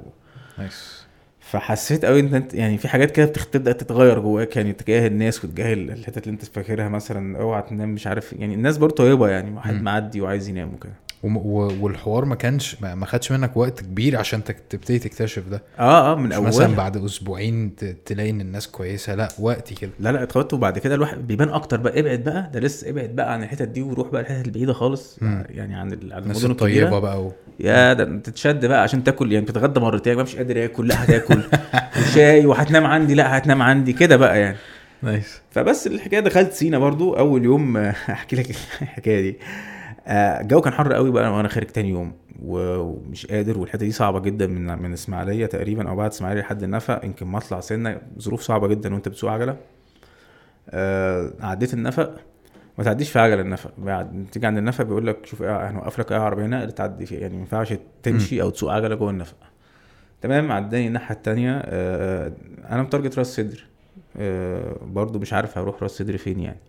فبعد راس صدر بشوية في مطار مباي ولا مش عارف إيه و... فقلت طب خلاص استسلمت بقى رحت دخلت قلت لهم مفيش مكان أحط فيه خيمتي قلت برضو اسمها حاطط خيمة وبدفع لهم أي حاجة زي الكامبات اللي في نويبع وكده. فقال لي آه، قال لي لأ أو لازم حجز. جو غريب كده ما عندوش غير اتنين قاعدين جوه. أنا رحت المكان ده قبل كده يعني. بتحجز قبلها بيوم. أنا عارف اللي هو إيه شكلك كده إيه مش عايزينك يعني. قلت له ماشي عادي جدا يعني أنا بالعكس أنا مشيت بعد ش... بعد بعد البحر مش بحره يعني أصل فاهم. مشيت بعدها بشوية بعدها ب 100 متر لقيت أرض فاضية يعني نطيت وحط نمت يعني. قلت بس ما أحطش الخيمة عشان ما الفتش نظر حد فتحت ال sleeping bag بتاعتي نمت العجلة ونمت على البحر عادي جدا يعني. برضه في حاجات بتموت في قلبك اللي هو هو هو ينفع أنام على البحر لوحدي؟ يعني لا ينفع يعني. nice جامد جدا. بس وهكذا بقى طلعت كاترين ورحت دهب ومن دهب لراس محمد الكلام ده كله ورجعت بقى وإيه نزل على على على حلايب. برضو ما أعرفش ما أعرفش هعملها إزاي دي بس انت خلاص بدأت كده بعد اول أسبوع بتبدأ تبان إن تصدق دي ممكن تتعمل يعني عارف؟ الرحلة دي 65 يوم؟ 65 يوم. أنا استحملت في اليوم الس... في بقى مشاكل بقى في الاستحمام وكده. يعني أنا استحملت في اليوم السابع. انت هتستحمى ياه. فين بقى؟ في الجونة واحد صاحبي قعدت عنده كان عنده شقة هناك. دي كانت حكاية دي. يعني أنا برضو بقى داخل الجونه مبهدل ومش شايف قدامي عنده بقى شقة شايف بقى ال- ال- ال lagoon وحمام سباحة وبتاع. قعدت هناك يومين كان Cairo Runners آه، كان عندهم نص ماراثون half marathon الجونة. ف... فطلعوني يعني أقول كلمتين كده عن الرحلة وبتاع وأنا عارف يعني هم عارفهم show. كانت ظريفة يعني وقابلت كام حد من صحابي فاكر أنا دخلت الجونة أول حاجة عملتها محل كده و... ولقيت آيس كريم. قلت لا أنا هصرف في آيس كريم. يعني جبت البتاعة دي اللي ب 10 أو 15 جنيه وكلتها كنت مستمتع جدا. فاستحميت برضه في الجونة وغسلت هدومي وحسيت إن أنا هديت كده شوية. بس اكتشفت حاجة بقى اكتشفت إن أنا لما مشيت تاني أنا مش في mood الطريق. أنا أنا مش. يعني أنت كنت في حتة كده جسمك بينحس وعقلك بينحس. فلما تروح حتة كويسة وتبدأ تغسل هدومك وتنام كويس وكده بترجع تاني تحس أنا قعدت يومين تلاتة عشان أدخل في. ال mood تاني. يعني قعدت. يومين تلاتة مش مش مش عارف أعمل نفس المسافات ومخي مش مش مش. مجمع قوي إن إحنا على الطريق. ف يعني دي برضو مفارقة غريبة جدا. ال- الحاجة من حاجة. وأنا رايح الجونة الكاوتش أنا نمت كذا مرة. مم. وكذا مرة أصلحها وغالبا الاستبن اللي كنت جايبه مش كويس يعني. جبت واحد تاني من الجونة. الستبن أنت الداخلي. ولا؟ آه. آه الداخلي. بص ال tube قصدي، آه. آه. ال tube آه أنت لو جايب كويس ممكن في الرحلة دي كلها ينام مرتين ثلاثة أنا مم. في أول 10 أيام نامت مني مثلا كل يوم ثلاث أربع مرات. أوف. فكانت عذاب يعني. كنت كل شوية ألحمها بطلع الحم الحتة المخرومة. أو اغير كان معايا اتنين ستبن. كلهم اتلحموا واتعملوا كانت بهدلة. فالدنيا اتظلمت وما كنتش قادر. فعند بعد راس شقير يعني كنت عند راس غارب راس شقير وباقي مثلا 70 كيلو على الغردقة ولا الجونة. مش عارف أعمل إيه تعبان جدا مش قادر أسوق. قلت خلاص أعمل إيه؟ جنب الطريق السريع على ال highway على يافطة كده مش فاكر كان مكتوب عليها 70 كيلو للغردقة فاكرها. الطريق السريع أعلى سنة من الأرض. أول بقى مرة اسمها تنام في الشارع بجد ولا عايز أحط خيمة ولا قادر أعمل حاجة قمت نازل جنب الطريق نايم العجله على الجنب فاتح ال sleeping bag واقفلها عليا ونايم. صاحي الصبح عادي خالص عربيه النقل معدية ومحدش مجمع إنك هنا قاعد بص على النجوم قبل ما أنام. قلت إيه الحلم ده؟ ده أنا عايش في حتة يعني مبسوط يعني. نايس. بس بص أنت حتت بتموت عنك وبقيت. بتستمتع بأبسط الأمور وبأبسط الحاجات. يعني أنا سعيد جدا أصلا إن أنا في المكان ده. طب كلمني عن ال... يعني انت أكيد كنت بتحس بوحدة رهيبة جدا وانت ماشي في طريق آه، فاضي خالص مفيش أي حد حواليك لمدة 100 كيلو قدام. وبتاع آه، خصوصا في الأوائل آه، كنت بتحس ب... كنت بتحس ب... هقول لك حاجة انت الطريق مش هتحس بوحدة قوي أنا عندي target عايز أروح له وأنا لما اكون بص اصل انت يعني وانت على العجلة ده نوع من ال meditation تأمل يعني مم. ده اللي اكتشفته بعد كده عشان كان مخك في حتة حلوة قوي. أنا بتقعد تتأمل بيجيلك أفكار حلوة بقعد أكتب. غير إن أنت بتقابل ناس كتير قوي أنت مش متخيل. أنت فعلا مش مش وحيد. وحتى في أيام بعد كده أنا في أربع أيام ما شفتش يوم حد كان في طريقة بحكي لك عليه. آه بتقعد مع نفسك بتتأمل. مش عايز أقول لك الموضوع ده بيحطك في حتة يعني حلوة إزاي. آه، بتطلع بأفكار حلوة جدا بتخلي حياتك مفلترة كده وجايب من الآخر. أنت عايز إيه وكنت فين ورايح فين؟ يعني بتجيب الخلاصة في الارب في الفترة اللي أنت مع نفسك دي. فأنا مش بحس بالوحدة قوي في الحاجات دي بالعكس بحس إن أنا واصل لمستوى فكري حلو يعني ومتزن كده وعارف أنا رايح فين وعايز أو مسنك مع نفسك تماما آه آه بتفكر كده بنقاء معين كده و... وأنا بحب أكتب فبيجي لي أفكار بقى للكتابة عجيبة يعني. بقعد أقوم فاتح بسرعة كاتب أي حاجة تيجي وفي أك- يا إما قلت هفتكرها نسيتها. أنت لازم تلحقها مم. في الحتة دي. ف... فدي دي بالنسبة لي بالعكس أنا أنا بدور على الحتة دي يعني. مم. الحتت اللي أنا مش هوصل مش هشوف فيها حد فتره أيام بدور عليها. لأن أنا عارف إن أنا هرجع منها آه،. يعني عامل دماغ. إزاي؟ يعني هي كده فعلا يعني. فاكر آه، وصلت الشلاتين والحلايب شلاتين أول ما دخلت لقيت واحد بيقول أنت هتنام عندي. يعني حتة ما عايز أقول لك بعد كده بقى اللي هو أنت بتتشد عشان الناس يعني نمت عند حد في شلاتين نمت عند بقال داخل بشتري منه حاجة في أبو رماد دي بعد شلاتين. أنا الحته دي ما كنتش أعرفها ولا أعرف أصلا تتراح. إزاي يعني. آه لقيت حد بيقول أنت هتنام فين النهارده؟ تعالى نام عندي النهارده. وخدني البيت بتاعه قال لي أنا لازم اقفل أقف في المحل شوية البيت أهو استحمى وكده يعني. بيت فاضي خش اتعامل. آه اتعامل يعني مفيش. أي مشكلة. آه آه واتعشيت وفطرت عنده وحلايب نفس الكلام. بس أنا فاكر حلايب الجو كان حر قوي وأنا راجع من حلايب بدأت أتعب جامد جدا. قعدت أيام كتير مش بنام ومش بريح لأن أنا كنت كل خمس أيام بريح مرة. بس الفترة دي قعدت يمكن أربع خمس أيام ما بريحش خالص. من أول مثلا برنيس أو من أول مرسى علم. يعني إيه ما بتريح يعني إيه بتريح؟ يعني, يعني بريح يعني باخد يوم راحة. ما, ما بتسوقش. آه في يوم okay. كنت مثلا كل خمس أيام منش إن أنا آخد يوم راحة. آه، في الحتة دي قررت إنه آه، إن أنا مستعجل لسبب ما يعني أو قررت إن أنا مش هقف أو مش عارف إيه. يعني كنت عايش في اخري فين بصراحة يعني. مم. فمش هاخد ولا يوم راحة. فالحر أكل وحش جدا أكل بدأ يقل المشكلة في المناطق دي انه مفيش أكل يعني لو يعني هي أنت عندك شلاتين وابو رماد بعد 140 كيلو مفيش حاجة في النص. صحراء جرداء يعني من أبو رماد لحلايب وراجع مفيش حاجة في النص بينهم مفيش إرسال بدأت بقى مفيش إرسال مفيش. أكل مفيش حاجات دي أول مرة همر بالحاجات دي فبدأت في مرة كده وأنا راجع وفي الحر ده كله بدأت أقول هو أنا إيه اللي أنا بعمله في نفسي ده. بدأت بقى أدمع بقى اللي هو إيه يعني إيه إيه أنا فين؟ وبعمل إيه؟ واللي أنت عامله في نفسك ده؟ وإيه البهدلة دي؟ وريحتك وحشة وهدومك وسخة و... ومش واكل كويس وإيه اللي أنت عامله في نفسك ده؟ قعدت تفكر بقى في الماضي وفي المستقبل أنا بعمل بطريقة وحشة بقى. ده بقى اللوز. أنت. بتفكر في حاجات صعبة قوي وقعدت على الجنب مش قادر أتحرك جسمي مش عايز يتحرك عضلاتي مش عايز تتحرك عضلاتي ناشفة جدا متحجرة حران. بقيت أعمل حاجة عشان أفوق أحط باكيت نسكافيه في مية مية دافية المية السخنة اللي معايا اللي هي سخنت دي أرجها وأشربها كده يعني. فول وتونة من العلبة على طول ما يعني فكل حاجة ضايعة خالص. فاكر أنا وأنا واقف على جنب الطريق قررت إن أنا أنام على الأرض شوية أريح. لقيت عربية نقل جت فيها اتنين كده بيصلحوا الكاوتش. بيقول لي إيه أنت بتعمل إيه؟ قلت له بعمل كذا. قال لي إحنا قلنا الكاوتش باظ نيجي نقف جنبك نتونس. مكان يعني ما حدش بيعدي فيه خالص يعني. فنقف جنب بعض. فقعد يقول لي يا ابني بص انت مش جبت حلايب خلاص اركب معانا العربيه ارجعك القاهره تقعد قعد يغريني كده حاجات. قلت له لا أنا هجيبها كلها بالعجلة. قال لي بس اسمع الكلام. اركب بس معايا. إيه البهدلة اللي انت عاملها دي؟ اسمع بس وبتاع. ده كان منين الراجل ده؟ مش فاكر كان منين بس هو كان بيشحن كان ناقل حاجة من حلايب لحتة في, في الوجه البحري يعني. آم، الراجل اللي شفته بعدها على فكرة. مثلا ب 20 يوم ياه. في حتة في الواحات اسمها في. واحد باريس في, أوف. في كمين شرطة. يعني في حاجات بقى. كده يعني. المهم يعني قعد يغريني قوي وطلعت قعدت معاه فوق شوية. قال لي قال لي حط عجلتك ورا واسمع مني وبتاع. ففكرت قلت بص أنا برجع من حلايب. يعني أنا جبتها من برنيس لحلايب. لازم أرجع لبرنيس تاني عشان أروح الطريق لاسوان قلت يا عمي وصلني الحتة دي. وأنا مم. سوقتها خلاص مش لازم أرجعها يعني. بس أنا عارف كنت عايز أرجعها أنا عايز أرجعها عشان أشوف أنا هقدر أستحمل وأرجعها ولا لأ. أصل أنت لما تسوق حتة جديدة حلوة لكن لما تسوقها وترجعها تاني صعبة مم. نفسيا وصعبة ذهنيا. يعني أنت كنت كل يوم بتحدد لنفسك تحدي جديد تقريبا أو عايز تكسر حاجة جديدة. بالظبط. لازم تكسر كل الكلام ده خالص. مم. يعني لأن أنا شوف هتوصل لإيه. أنت هتكسر كل حاجة وأنت أكيد أنا مش عارف بعد الرحلة دي هيحصل إيه. أكيد هستفيد حاجة. يعني مم. أكيد في حاجة جديدة هتحصل. ما ينفعش أعمل الموضوع ده وأطلع كده عادي. المهم يعني في الآخر قعدت معاه فوق- فوق وبعد كده قلت له بقول لك إيه؟ أنا لو ركبت معاك حتى لحد برنيس أنا هرجع القاهره بالعربية ولا بالعجله مش فارقة بقى العجلة ومش هحس إن أنا عملت حاجة أنا هنزل وأمشي واني كنت عايز أريح تاني. قلت له بقول لك إيه مع السلامة. وقمت نازل واخد العجلة وكملت. آه فقت بعد ما عملت الموضوع ده قوي ولقيت نفسي كويس شوية. برضو الشمس كسرت يمكن ده أنت ساعات بت- بتبقى فاكر الموضوع نفسي بس لكن في عوامل خارجية يعني عارف إيه يعني ده مع ده مع ده. و... أنا ببقى كده وأنا جعان يعني. وأنت قاعد بنسى كل حاجة. أيوه.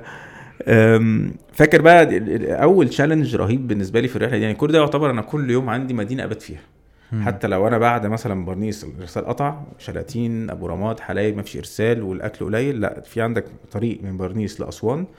ده أفتكر كويس طول 270 كيلو أو 280 كيلو. ما فيهمش إرسال ما. فيهمش مدن ما فيهمش غير كافتيريا واحدة ما فيهمش ولا بنزينة.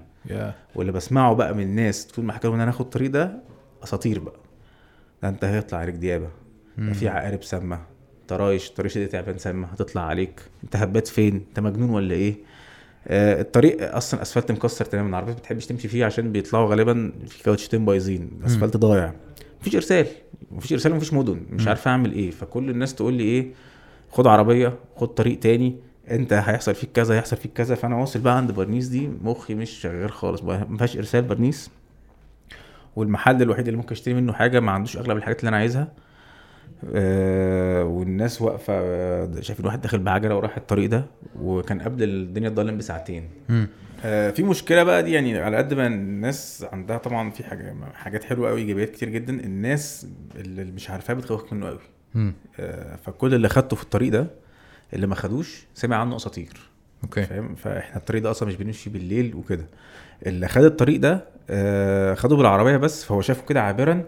الطريق مكسر الطريق صعب انت مجنون ولا إيه وكده. فأنا آه عايز اسال اي حد عن معلومة جوه هو قبل ما يديني المعلومة يعني لقيت عربيه واحد مشي جوه في الطريق. فعايز اساله طب الكافتيريا اللي بيقولوا عليها دي فين؟ عشان مم. أنشن بس عليها ولا حاجة. هو قاعد نص ساعة هينفع ولا مش هينفع قبل ما يديني المعلومة. وتخويف وتخويف وتخويف فأنا بقى قلت بص أنا هاخد الطريق ده أنا هاخده. ما أعرفش بقى. وصلت. كنت ناوي أبدأ اليوم الصبح أخد الطريق ده من أوله. بس أنا وصلت يعني اتأخرت قبل كده فوصلت على العصر كده. فقلت بقى لو ضيعت النهارده يعني مش عايز اضيع اليوم هاخد الطريق وخلاص. فجبت بقى إيه نشنت انه الكافتيريا مش عارف كمان 110 كيلو وأنا سايق 60 كيلو. فيا إما هوصل للكافتيريا يا إما مش هعرف. بس يعني هوصل لها النهارده بالليل يا بكرة الصبح. فاجيب أكل يومين وشوية مية. كويس. جبت فول وتونة وحاجات كده وجبت مية على قد الطريق. وسألت الناس سؤال واحد هو الطريق ده بيعدي عليه عربيات؟ آه آه كل ثلاث ساعات ولا ساعتين تلاقي عربية. شكرا.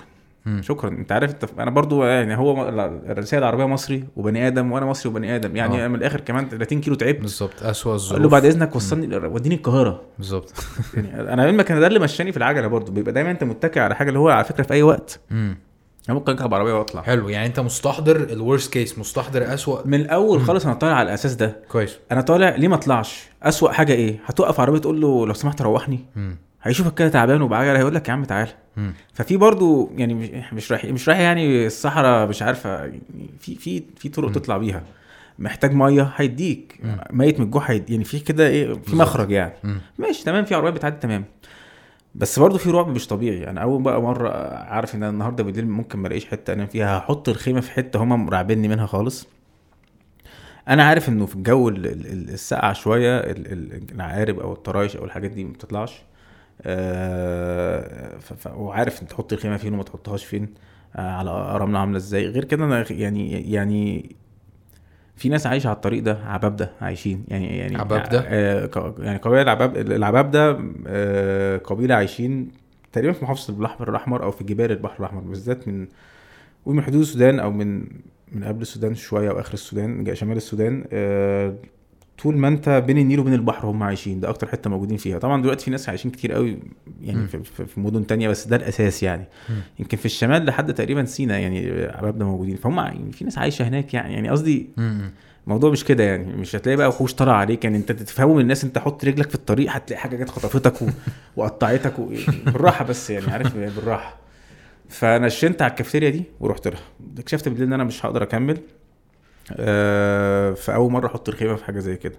فشفت كده زي أي حتة استخبى وراها ورحت فرشت الخيمه ونمت. القمر كان طالع وده حاجات كانت حلوة. القمر كان full moon يعني فكنت شايف من غير كشاف بالليل. و العكس بقى حصل في الطريق ده. أحكي لك بس إن أنا إزاي أنا داخل على الجبل. طالع مطلع كده هو الطريق ده بتطلع الأول وبعد كده تنزل وبعد كده تطلع وتنزل. أنت ماشي وسط الجبال تقريبا. وراك البحر. أنا. طول الطريق ماشي على البحر تقريبا. لحد دلوقتي ماشي على البحر. كويس. شعورك بقى آه، بكل اللي أنت خدته من الناس ده البحر ورايا والجبل قدامي أنت شايف بس الطريق مطلع كده وأنت عارف إن في ثلاث أيام مفيش إرسال. عربيتين النقل اللي شافوني داخل الطريق الراجل كان مطلع وشه بره العربية خالص وباصص كده اللي هو إيه ده؟ مفيش ولا عربية داخلة هو كله خارج. مبدئيا العربيات مفيش بالليل فأنا داخل بالعجلة بالليل. أنت الوحيد اللي داخل وعلى عجلة. ف يعني قلت يعني هعملها. يعني, يعني أنا مش شايف أي حاجة تمنع إن أنا أعملها. معايا أكل وشرب ومعايا العجلة وخلاص يعني. الحلو بقى في الطريق ده اليوم اللي قبله اللي تعبت فيه قوي وحصل القصة دي كلها. اليوم ده الجو كان حر بس أول ما دخلت بعد ما دخلت بشوية طلعت المطلع ده بدأ فيه منزل. ال- الهواء بقى يعني الشمس نزلت الهواء بقى أسقع شوية. القمر كان طالع فوق المهم من حتة والشمس بتغرب من حتة انت شايف تقريبا الغروب بتاع الشمس مم. والقمر من الناحية التانية السما كده ألوان وبعدين بتلاقي في شجر مش فاكر اسمه بس مخصوص بالحتة دي بتحس الشجرة مقوسة لفوق كده بشكل معين مم. و... وفي ريحة أنا كنت قاعد مع عمال بتوع بيسافرتوا الطريق شربنا شاي وأكلنا وكده فكانوا بيعملوا شاي على حطب. فريحة الخشب فيا أنا ما كنتش عارف ساعتها هي دي الريحة. بقول ففي ريحة خشب كده محروق مع المنظر وبتاع. فجأة جات لي بقى إحساس تاني خالص غير الإحساس اللي تحت خالص اللي جاني يومين. بص أنت فين؟ بص أنت فين؟ بص. أنت وصلت لفين؟ كنت متخيل تبقى هنا ابدا. بص أنت عرفت تعمل إيه؟ يعني انت, أنت رحت حلايب وشلاتين أنت كنت بسأل الناس فين الحاجات دي أصلا؟ يعني. نروح لها إزاي؟ وأتوقع إيه وكده. وتلاقي واحد أو اتنين بس اللي راحوا. فجالي شعور بص انت فين؟ بص انت عرفت توصل لإيه؟ إيه الريحة دي؟ إيه المنظر ده؟ إيه ده؟ إيه ده؟ إيه ده؟ عارف حاجة كده اللي هو بقى يوفوريا حالة. بقى نشوة. ح- نشوة عجيبة جدا. لقيت نفسي بسوق بسوق بسوق الدنيا ليلت سقت آه وصلت لحد آه بدلت يعني. وصلت لحد الساعة 10 11 بالليل اكتشفت إن أنا مش هعرف أوصل للكافتيريا. حطيت الخيمة نمت صحيت تاني يوم. رحت على الكافتيريا الراجل لقاني داخل. قلت له أهلا ازيك كنت حد قايل لي اسمه قال لي كافتيريا اسمها مش فاكر أبوه. المهم ايا كان رحت سلمت عليه على طول وقعدت عنده كلت وشربت وكل حاجة. التشالنج التانية إن أنا كان عندي يومين بقى الأسوان. ما هو يعني أنا عديت على الكافتيريا في نص اليوم أو على الظهر يعني عايز بقى آخد حاجات وأوصل. فقلت له حاجة بص يا عم هات أكل يوم. خدته. بعد كده قلت ده أكل يوم كمان ومية يوم كمان. قول له أي عربية طالعة الصبح من عندك مش في عربية بتعدي عليك رايح الطريق ده مش هتروح غير أسوان. قول له خد الأكل والشرب ده هتلاقي واحد بعجله قدام بديهم له. يا فاهم؟ عشان مش عايز تشيلهم. عشان مش عايز اشيلهم أنا ممكن أشيلهم بس لقيت يعني أشيلهم ليه وزن وكده فحصل فعلا. قعدت أبدل أبدل أبدل بس آه، وهو الراجل فعلا جه حد تاني يوم الصبح قال له هتلاقيها بعجله قدام خد اديله المية والأكل ده. إيه فاهم؟ تمشي يعني. آم، اللي حصل بعد كده إنه اليوم ده بالليل أصلا آه، غالبا بقى كان كلت حاجة عنده غلط. أنا كنتش بقى بغسل إيدي قوي يعني. كنت مبهدل خالص يعني. يمكن بقى جالي حاجة أكلت حاجة مش مظبوطة يعني. فأول ما خلصت بالليل العجلة فجأة حسيت إن أنا تعبان مش قادر أحط الخيمة حاسس إن أنا عايز أرجع عشان أرتاح. فتحس إن أكل حاجة غلط يعني. فكانت ليلة سيئة جدا. آه، بتقلب في الخيمة طول الوقت عرقان جدا. اليوم ده الجو كان كاتمة خالص. ما عرفتش أنام كويس وتعبان جدا. وحتى قمت الصبح مع, مع من حر الشمس ما عنديش طاقة ألم الخيمة ولا ولا أعمل أي حاجة. وأنا دايما بستخبى ورا حاجة عشان مفيش عربية تقف تشوفني وتقول لي أنت بتعمل إيه والكلام. ده. فاكر اليوم ده بالعافية استجمعت قوتي إن أنا ألم الخيمة يعني شلت حاجتي كده قمت راميها على أول الطريق ورميت العجلة ونمت على الأرض. قلت ما أنا مش عارف أعمل إيه. طب أوقف عربية ترجعني الراجل. ولا توديني أسوان ولا أعمل إيه؟ ففضلت نايم كده ساعتين ثلاثة مش عارف أعمل إيه ومفيش ولا عربية بتعدي لحد ما أخيرا في الآخر رجعت فارتحت مم. بدأت أفوق بس حاسس إن أنا جسمي تعبان ما أكلتش كويس ما نمتش. كويس. ففي عربية جت وقفتها كان رايح ناحية الكافتيريا هي رجعني تاني. قلت خلاص أسلم حاجة إن أنا أرجع ناحية الكافتيريا أريح عند الراجل النهارده خلاص واخد أجازة كده وبكرة أجيب أي عربية تانية يعني تانية تنزلني في النقطة دي. علمت بقى على جوجل مابس النقطة فين وكده عشان أرجع لها. ففعلا الراجل إيه يا ابني بتعمل إيه وكده؟ قلت له بس رجعني أنا مش قادر عند الكافتيريا بتاعت مش عارف الراجل أبو أبو إيه. وتمام يعني هو طبعا مش مجمع إيه اللي بيحصل بس يعني واحد في الصحراء هيشيله وخلاص. شالني كده بحاجتي وقعدت على العربية النقل من ورا. ماشي لقيت عربيه جاية الناحية التانية وقفها. قال له خدوا معاكم الراجل ده الأسوان. العربية دي اللي كانت شغالة الأكل بتاعي. قال له هو ده الأكل ده الأكل بتاعك معانا أهو مش عارف إيه. كانوا. نازلين بقى ناس نازلين أجازة محاجر في محاجر في الجبل جرانيت وكده. بيقعدوا بال 40 يوم وينزلوا أجازة. أنا ما مش مجمع خالص. قال لي بس اركب هنا واركب هنا ومش عارف إيه. فقلت يعني مش عايز اركب عربية خالص مش عايز اركب عربية يعني خالص. انت يعني هو كان ممكن يعدي يعديه وما يوقفوش؟ هو آه هو وقفه هو الراجل اللي معايا وقفه قال لي يا عم كافتيريا قال له يا عم خد معاك الراجل ده الأسوان. يعني. فاهم؟ أنا من غير ما يسألني يعني. وقف أيوه يا عم تعالى اسوان أنت تعبان مش هينفع. أنت ما عندكش دماغ ترد أو حاطيني في العربية ورايحين على أسوان. نايس أنا بقى بعندي مسجل مسجل ال location. فمش عارف أروح معاهم. قلت ماشي. أسوان زي الحتة دي. رحت أسوان. دخلت مع الراجل ده كان راجل كويس جدا يعني كان آه، الناس من اللي راكبين معانا ما سابنيش كان رايح الأقصر ما سابنيش غير أما رحت قهوة وقعدت وجاب لي حاجة ساقعة ورحت أنا جبت لتر لبن شربته مش قادر خالص فلقيت ناس قاعدين على القهوة أه واحد قال لي تعالى ريح عندي خدني برضه في عربية نقل بتاعته خدني في حتة في أسوان نمت ساعتها من الساعة مثلا آه، خمسة خمسة المغرب مثلا أو على العصر وصحيت تاني يوم مثلا الساعة 7 الصبح. يا. تعبان خالص. صحيت بقى فلقيت الراجل يبص لي قال لي يا عم أنا كل شوية أخش أبص عليك. أنت حقيقي شوفك ولا. خيال ولا إيه ده؟ إيه ده؟ أنت جاي منين؟ ورايح فين؟ وإيه مش فاهم القصة بس قال بس ينيمني وخلاص. المهم فطرت معاه. بفتكر فيلم آه، عارف Into the Wild أيوه. مش كده؟ Into وال- the Wild يجي. في مخي؟ أنا قعدت أقول ده Into the Wild شكلي هموت خالص. أنا. بقى بستعبط. وجاي في مخي الموضوع ده كذا مرة. أنا عامل فيها بقى راجل جامد آه، وكده. وهتبهدل تماما. المهم بكل بقى إيه صحيت الصبح قلت له هو أنا عايز أرجع تاني. أرجع إزاي؟ قال لي ترجع إزاي؟ قلت له عايز أرجع الحتة اللي رحتها أنا هتحرك من نفس النقطة دي تاني. قال لي يا عم أنت في إيه بس وبتاع؟ قلت له مش هينفع بلف البلد بالعجلة يعني هلفها بالعجلة. فرحت القهوة اللي كنت قاعد فيها كانت على أول على مدخل الطريق فضلت مستني أي عربية داخلة جوه كان يوم جمعة الصبح. فقالوا لي العربيات في عربيات مية داخلة للمحاجر هي دي العربيات هتخش بيها. بينقلوا من أسوان مية لجوه الناس تشرب يعني. ف فضلت قاعد ساعتين ثلاثة مفيش حاجة خالص. مطلع على على الكمين بتاع مدخل الطريق. هما شايفيني وأنا جاي أول يوم بالعجلة وما جمعوش قوي قلت لهم أنا عايز يعني هقف معاكم لحد عربيه داخل قال لي يا باشا بس عربية إيه وبتاع؟ قلت له بقول لك إيه، أنا لازم أخش جوه أجيب ال 100 وحاجة كيلو تاني دول بالعجلة. يا نهار قال لي ما خلاص وبتاع. قلت له لا مش خلاص. هو بقى عند بقى في. الحتة دي. أنا بالنسبة لي لازم أكمل الموضوع يعني هكمله. ففعلا بعد ساعتين ولا حاجة لقيت عربية مد- جوه. العربية دي كانت قابلته في الكافيتيريا كان جاي من الناحية التانية قال لي إيه يا عم؟ قلت له خدني. قال لي الجنان ده إركب إركب. ففضلت أنزلك فين؟ قلت له هقول لك. بعد مثلا مشي 100 وحاجة كيلو قلت له نزلني هنا. قال لي انزلك هنا. قلت له أيوه نزلني هنا. منزلني وخدت العجلة. سوقت اليوم ده بس كنت ضعيف فسوقت 70 كيلو بس. بقيت. آه على جنب الطريق. جنب الزيار. في ناس بقى هم كانوا قالوا لي على الموضوع ده قالوا لي بعد قبل اسوان ب 100 كيلو هتلاقي زيار كده الناس بتملى فيها مية عشان زير، آه. السبيل يعني الناس آه. ف- فبت عند الحتت دي ومليت ميتي وكل حاجة وتاني يوم دخلت أسوان آه، رحت على غرب سهيل في النوبة داخل برضو على قهوة.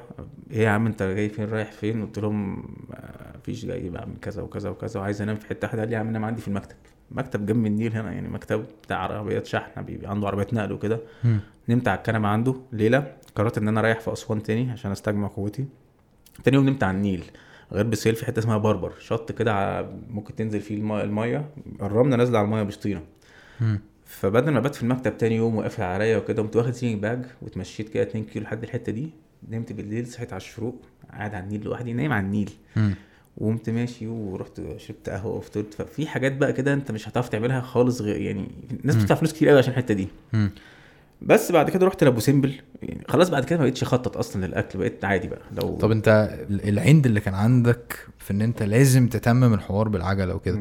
لما بتيجي تبص على نفسك دلوقتي بتحس إن أنت كان فعلا لازم تعمل كده ولا ولا عادي إنك تاخد شوية shortcuts وعادي إن الناس تساعدك وعادي إن أنت تميكس ما بين ده وده؟ الفكرة ان إن أنا أنا كنت آه لا مش عادي يعني مش عادي إن أنا ممكن ناس تساعدني أو حاجة لكن إن أنا اسوق العجلة كلها باسمي سوقتها بالعجلة أنا كنت عايز أعرف إن أنا أعرف أخلصها بالشكل ده. يعني لما تخلص وتتأكد أنا عملتها كده. وعرفت أعملها كده تعرف أنت فعلا ممكن تعمل إيه وما تعملش إيه. لكن آه، هي الشوكاس مش تعمل حاجة الرحلة كانت ممكن أتسلى وأعمل كل حاجة بس أنا كنت عايز أعمل رحلة بالشكل ده عشان أعرف أنا أنا آخري فين مم. أعرف أنا آخري إيه وممكن أعمل إيه بقى. مش في كده بس هو الموضوع ده أصله كمان بين المنتلي أنت ممكن تعمل إيه. مم. مش موضوع مش موضوع بس جسماني أنت في عقلك ممكن تعمل إيه لو اصريت فاظن هو ال- لأ كان لازم أخلصها عشان أنا ابقى عرفت إن أخلصها وابقى عرفت إن أنا ممكن أخلصها وممكن بعد كده أخلص حاجات بالشكل ده. مم. ده كان مهم جدا بالنسبة لي يعني. أوكي. آه أنا عارف إن القصة دي لسه فيها أكتر بس أنت أما خلصت الرحلة دي حسيت بإيه. وإيه اللي خلاك تعوز. تتغاشم تاني آه الفكرة إن أنا كنت بجهز الرحلة دي قلت أختبر نفسي عشان أشوف هعرف أروح جنوب أفريقيا بالعجله ولا لأ. بس لقيت حاجة ما كنتش عامل حسابي عليها خالص لقيت إنه ال ال ال الاختبار ال ال البدني والعقلي اللي أنت بتحط نفسك فيه ده بيحطك في حتة حلوة قوي يعني وبقيت بتعرف بقيت عايز تعرف كمان غير كده عايز تعرف حدودك فين حدودك ك ك ك كبني آدم فين ممكن تعمل إيه أكتر من كده يعني من الآخر كده افاقك اتفتح يعني ده بقى من الآخر الخلاصة انت في. خط كده مش عارف تعديه خالص. آه بتحس انه مستحيل تعديه مم. عديته آه مرة واثنين وثلاثه بتحس ان هو عادي بدأ يبقى الحاجة اللي شايفها عجيبة وغريبة وكنت بقالك خمس سنين عايز تخطط لها جامد دي بقت عادي انت لو نزلت هعملها مم. في إيه تاني بقى ممكن nice. نعمل إيه تاني فأفاقي بقى اتوسعت في حاجات إن أنا هي الفكرة بدأت كده. اولا أنا في آخر مشوار العجلة ده جسمي وعقلي وكل حاجة بقت منحاسة اللي هو أنا ممكن تحطني في أي حتة في أي موقف. أنا ممكن أعيش كده. nice. ممكن أقعد كل يوم بعيش كده ببدل على العجله وبشوف حتت جديدة وبقابل ناس جديدة و...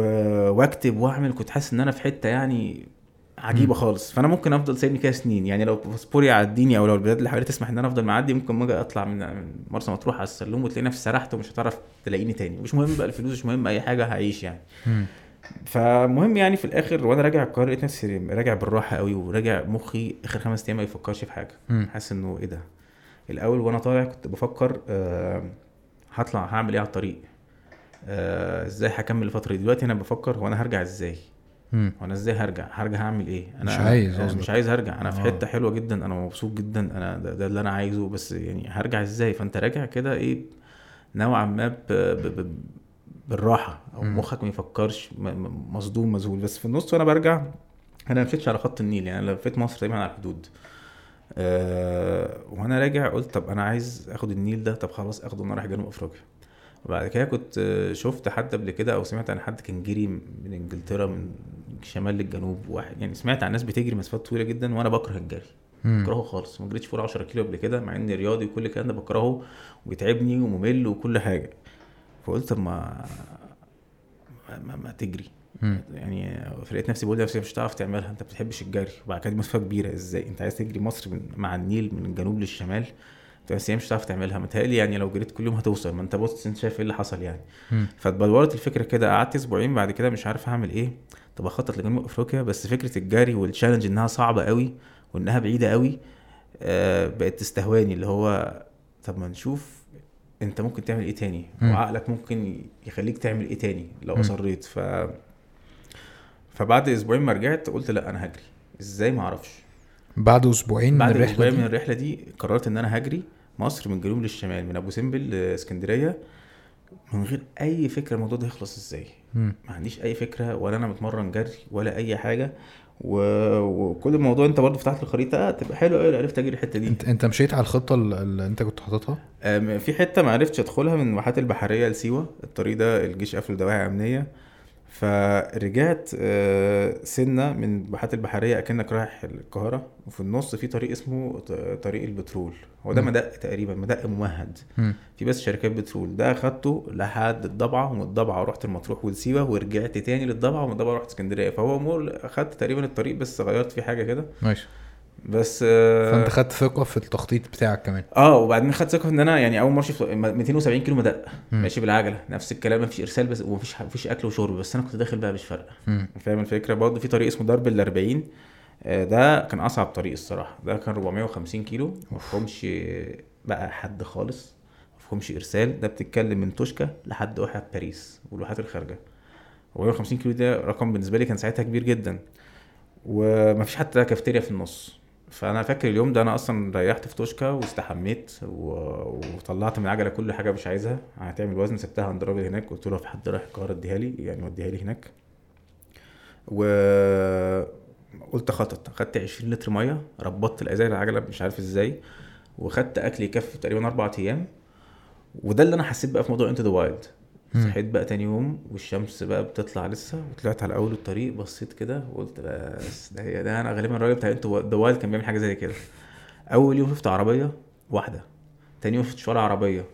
وهكذا بقى لحد ما وصلت. بس برضو وصلت بقى خلاص. الطريق ده عايز أقول لك أنا عارف ناس بعربيات كانوا بيوصلوا لحد واحد باريس ورجعوا تاني. خدوا الطريق بتاع النيل ورجعوا عشان يوصلوا أبو سمبل. هي 400 كيلو بس العربية مش عايز تعملها. من كتر ما الطريق صعب. والكاوتشة فرقعت مرتين عشان الطريق كله الأسفلت أوحش من الطريق الأولاني. هو الطريق ده بكل ظروفه أوحش من الطريق بتاع برنيس أسوان. بس الطريق ده مهدني للطريق ده ومن بعد الطريق ده أي حاجة بالعجلة في أي حتة في العالم انسى خلاص يعني أكل مش أكل ف الفكرة. فنرجع للجري طيب قلت هجري. طب هتجري إزاي؟ قلت لأ يعني كذا حد قال أنت لازم بقى عربية تمشي وراك آه، تديك أكل وشرب وهتنام فين وهتعمل إيه؟ قلت لأ بص بنفس الطريقة. أول مم. حاجة هجري بطريقة طبيعية. أنت المفروض إنك تجري كل يوم مثلا 20 30 كيلو وأنا قاعد كده بقول طب ولو ماراثون كل يوم. إيه اللي يحصل؟ ف ما أعرفش اجري فوق 10 كيلو يعني. فالفكرة الأساسية خبطاني كده هو إيه عايز أعمل ماراثون كل يوم وعايز أعمل من الجنوب للشمال وأنا هشيل حاجتي على ظهري ونشوف هيحصل إيه. أنا كل ما أسمع الخطة دي أصلا بتخض يعني مم. إيه اللي هيحصل ده؟ فبرضه نزلت قلت أنا هعمل كل مشواري جري. يلا. أول يوم عملت رحت من مصر الجديده مدينه نصر ورجعت 4 كيلو رايح 4 كيلو راجع ده أنا كويس قوي تمام. بعدها بثلاث أربع أيام المفروض أروح مصر الجديدة للمعادي. حلبت 20 كيلو. بعد 10 كيلو ما بتحركش 5 كيلو بعدهم جري على مشي. آخر 5 كيلو هتأخر على الميعاد خدت تاكسي ورحت. قلت يا ده أنت ضايع خالص. قعدت يومين بقى رجلي جسمي ما بتتحركش و- وحاجة ضايعة خالص. فقررت إن أنا أتمرن أحسن من كده شوية. بقيت أتمرن جري وعجلة يوم أو يوم يوم جري يوم عجلة يوم جري يوم عجلة. بقيت أشوف ال- الحاجات المفروض أعملها عشان آه، الجري غير العجلة ال impact على الجسم عالي قوي يعني مفاصلك هتتعب. آه، لا يعني ممكن يأذيك يعني. فلازم تقوي قوي العضلات اللي حوالين مفاصلك تعمل strength and conditioning كتير قوي تقوي عضلات البطن والظهر جامد علشان تعرف ت... فاتمرنت مع آه، واحد كنت عارفه من زمان من اسمه علي علي إسماعيل. كنت أيام أنا كنت اتمرن 100 متر و200 متر بعد ما بطلت هو كان أصغر مني بكام سنة وكان كويس جدا يعني. بيلعب 100 و200 و400 فعنده fitness group اسمها أو عنده fitness startup اسمها Move غير بقى اللي هو بيعمل ال outdoor fitness زي زي زي آه، street زي street workout أو في أو في النادي أو في في, في ايا كان يعني الحاجات دي اللي هي بره الجيم برضه هو specialized قوي عالي في تمرين يعني مثلا الناس بتوع ال- الناس بتوع السكواش اللي مصنفين على الأوائل في مصر وبتوع التنس وناس رياضيين كتير بيروحوا له عشان يعمل لهم الشق اللي بره. ال technical. يعني هو علي وحش في الحاجات دي. لأن هو اتمرن زي ألعاب قوة جات له نفس الإصابة. وجات له نفس الحاجات اللي مر بيها في المنتخب وفي التدريب في مصر وعدم الفهم وراح بره مصر وكان أصلا دارس business بس لما اتصاب بدأ يدرس برضو يعني بدأ يخش في في الحاجات دي أكتر. فهو أنا عارف هو جاي منين يعني. عارف إن هو مر بالحاجات دي فعايز يصلحها. فهو كويس جدا في الحاجات اللي في مصر ما بنركزش عليها. أنت عايز لعيب الكورة يلعب كورة كويس لكن ما بيعملش ال fitness بتاعه مش كويس. فعلي في الموضوع ده رهيب. فكلمته قلت له يا علي أنا عايز أعمل الموضوع ده. فالحلو في علي إن هو هو علي برضو كان مرن عمر سمرة. كان عايز يعدي اللي هو واحد اسمه عمر نور كانوا هيعدوا المحيط من المحيط الأطلنطي من أوروبا لأمريكا تأديف. لما جم يتمرن عمر سمره اتمرن مع علي. فعلي مم. يعني أفاقه واسعه في الحاجات دي. يعني هتخيل معاك لأن أي حد أول حاجة بتقولها له نقعد ساعتين نتخانق فهو هينفع ولا لأ؟ وجسمك ومش جسمك. علي لخصنا المرحلة دي. يعني تمام يا عمر هتعملها؟ آه طب تمام. أنا فاكر اتقابلنا الساعة 10 بالليل قعدنا على البنش في نادي الجزيرة. آه، قلت له أنا عايز أعمل إيه وعايز أعمل إيه في المستقبل وكده. قال لي هو الوقت ضيق. بس يلا بينا. يعني فاهم؟ قال لي انت هنتمرن كتير جدا وه... وهنقدر نعمل اللي نعمله. انت زانقني في الوقت وعايز تعملها في مارس وإحنا في ساعتها في شهر واحد. يعني يعني الفرق بين الرحلتين كان قد إيه؟ فرق بين الرحلتين كان ثلاث شهور ونص وعلى ما اتمرنت مع علي كانت أصلا ناقص شهرين. مم. يعني ضايع خالص. بس اتمرنا بقى. انت ما رجعت من الرحلة الأولانية احتفلوا بيك أهلك ولا؟ آه آه لا يعني أهلي على فكرة علاقتي مع والدي ووالدتي كانت حاسس إنها اتحسنت قوي في الرحلة دي شفت أصلا والدي من ناحية تانية خالص. بيكلمني كل يوم يسأل عليا ويخطط معايا هننام فين وهتعمل إيه وعملت إيه بقى بقى الموضوع أنا برضو ما ما مريتش بالموضوع ده قبل كده. يعني والدتي من زمان بتسأل عليا دايما والدي بقى بيسأل عليا أكتر في ماشي. الرحلة دي في العجلة وكان معايا كل ما يكون في إرسال وكنت أنا معايا وخد بالك أنا برضو أنا مش باخد risk بس إن الحاجات موزونة أنا كان معايا جهاز زي سوريا والحاجات دي مم. بيشتغل بال satellite بس آه. مش مكالمات. مم. آه، عشان أنا عارف إن الحاجات ما فيهاش إرسال أصل برضه محتاج شوية تخطيط. آه عشان لو تهت تماما الناس تجيبك بالظبط. الجهاز ده ممكن أبعت بيه رسائل pre-programmed يعني رسائل لنمرة التليفونات أنت مخزنها من الأول في الجهاز يا تقول لهم إن أنا كويس يا تقول لهم إن أنا محتاج مساعدة. محتاج مساعدة يعني مش حاله بتموت. يا إما بدوس على زرار اسمه اس أو اس اس أو اس ده أنت بتموت. مم. وده كمان أنا مشترك في خدمة آه، في العالم كله. مش فاكر اسم الشركة إيه بس بتدفع حاجة شهرية. ينقذوك من أي حتة في العالم ما عدا. خمس ست دول فيهم حروب. يبعتوا لك ريسكيو بس قالوا لي كاتبين لو أنت ما بتموتش هندفعك وكفرد لحد 100000 دولار فهليكوبتر يعني Yeah. فاهم الفكرة أنت عشوائي آه لكن في حتة بتعتمد عليها مش مش مش رايح تموت يعني أنتوا دوالد برضه ما كانش معاك الجهاز ده يمكن كانش. تطلعوا فبرضه أنا عارف إن في حتة ما فيهاش إرسال وده كان ال- ال- المخرج بتاعي الخدمة دي بكام في على الشهر؟ فكره كانت 15 دولار في الشهر أو حاجة يعني okay. مس- مستاهلة يعني مش. مش حاجة بالنسبة إنك هتموت يعني وكده. فبرضه كنت عامل حاجة كنت عامل link الجهاز ده ممكن تتبعني كل ساعة يحط مكانك على الخريطة فين. فكنت مدي ال application لأهلي وكنت عامل website حاطط فيه بس ال- tracking ده. فيفتح لك Google Maps وحاطط عليها كل شوية. نقطة أنا فين وراها خط كده. فأي حد عايز يخش يشوفني أنا فين. جامد. فده backup برضه. مش عارف كنت بقول كده ليه بس. في الجري كانت مش فاكر جبت الحتة دي منين. كنت بجيب دي في ال safety يعني. أنت مش بتطلع كده يعني رامي نفسك وخلاص. آه ده عشان أهلي. فكان والدي بيخش كل شوية يطمن أنا فين. فلما يقول لي آه أنا عارف أنت نمت في الحتة دي وشفتك فنمت جنب الطريق بشوية. فكان بيتابعني يعني. فدي علاقتي مع أهلي. فرجعت آه، مش احتفال يعني حاجة بس مبسوطين واحكي لنا حكاية. أنا كنت حاسس يعني كان إحساس تاني. كان أنا كنت مبسوط وهم كانوا مبسوطين وكان يعني يعني في إحساس كده اللي هو أنا مبسوط وسعيد. وبقالي فترة ما شافونيش مبسوط وسعيد بالشكل ده. ومتهيألي هم كانوا مبسوطين برضه سعيدين إن أنا سعيد وإن أنا ممكن أكون عملت حاجة زي كده متهيألي حاجة تبسطهم برضه مش كل حاجة فلوس برضه إنجازات فلوس يعني صح. يعني مم. طبعا أنا عايز أقول لك أنا راجع حاجة تانية خالص إنسان تاني خالص لأن ال- ال- ال- ال- اللي أنا طالع أعمله وأنا كنت فين وراجع ب- ب- ب- نفسيتي فين وأفكاري فين لا. يعني أنا كنت هنا بقيت فوق يعني معدي بقى الأوزون حتى فاهم أفاقي واسعة جدا وأفكار غريبة وحاسس إن أنا واصل لحتة جميلة جدا. حاسس إن أنت وفيت نفسك حقها. على الآخر على الآخر. وعرفت أنا عايز أعمل إيه أنا عايز أعمل حاجات كده. مم. عايز أكتب عنها عايز أجربها. يعني أنت عايز تعيش تجارب حياة معينة. عايز يعني اكتشفت إن أنا مش عايز اكتشف بس العالم. الأول كنت عايز تكتشف العالم وتشوف العالم بطريقه مختلفة. لا أنت عايز تكتشف نفسك كمان. مم. عايز تكتشف أنت آخرك فين. وممكن تعمل إيه. و يعني انت عايز تكتشف العالم وتكتشف نفسك بطريقة معينة. هو ده ده ده ده اللي محسسني ده أنا عايز أعمله. ومش عايز فلوس خالص. مش عايز أي دخل مادي. أنا لو أقدر أعيش كده يعني أنت لا- خد بالك أنا لو سندوتش فول بالصبح وسندوتش فول بالليل وكوباية شاي عادي يعني وحطني في أي حتة يعني فاهم. الانبساط مش من الحاجة من حتة تانية خالص. مش من مش من دي يعني. فبالنسبة للماديات أنا ما عنديش مشكلة. لو أعرف أجيب فلوس تخليني أعرف أعمل كده بس أنا مبسوط ومش هقول لك أعمل كده طول حياتي أنا برضو الواحد بيتغير لو عرفت لو عملت كده طول حياتي تمام لكن لو كمان سنة أو سنتين أو خمسة أو 10 قلت عايز أعمل حاجة تانية تمام برضو يعني أنت بقيت حاسس إن أنت عندك الحرية إنك تعمل اللي أنت عايزه. بالظبط. وما بقتش خايف من أي اوتكم خالص بعد لا لا خالص. يعني أنت أنت آه، بص طالما أنت عندك ال ال ال ال ال شايف طريق السعاده فين ما الآخر مش بتأذي حد أو بتعمل حاجة غلط ولا. يعني اعملها. يا عالم هتوصل لفين؟ أو أنا دلوقتي كنت هعرف إن أنا أجري أو دلوقتي إن أنا عايز أكتب هو أنا مين عشان اكتب يعني فاهم قصدي؟ عايز أكتب كتاب عن التجربة دي بقيت اسجل يومياتي. يعني أنت بت...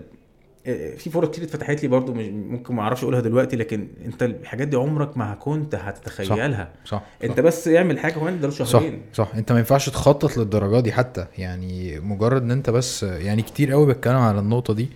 إن إن أنت بتبقى منشن مثلا على مئة ألف subscriber آه. ولما بتوصل لهم ما بتحسش إنك مبسوط ولا حاجة. أيوه. فلازم فعلا تتبسط بدلوقتي لازم تستسلم إن دلوقتي أنا مبسوط طالما أنا بعمل اللي أنا بحبه ومسموح لي إن أنا أعمل اللي أنا بحبه طالما ب مثلا ب create content وال content ده بيجيب لي دخل عشان a create content تاني فتمام أنا كده مبسوط تحس إنت لو جاب لك دخل وعملت كونتنت تاني وكلت وشربت ونمت بس. مش, لازم بقى تبقى يعني عارف موضوع إنه الفلوس دي أهم حاجة بت ساعات بت. بتودي في داهية وأنت حكيت حاجات إن أنت فعلا لما كنت بت- بتحصل على البطولة الفلانية مم. ولا بتروح البلد الفلانية مش هو ده اللي آه. هي الرحلة بالنسبة لك الرحلة الرحلة مم. آه آه، الرحلة كمان زي ما بيقولوا الرحلة أهم من المكان. اللي توصله ده بقى true it's يعني. بقى بصراحة آه، اتلخبطت لحظة أنا كنت واقف في حتة عايز أقولها بص هو سيبك بقى ان أنا عايز اعمل كده عمري ولا لا.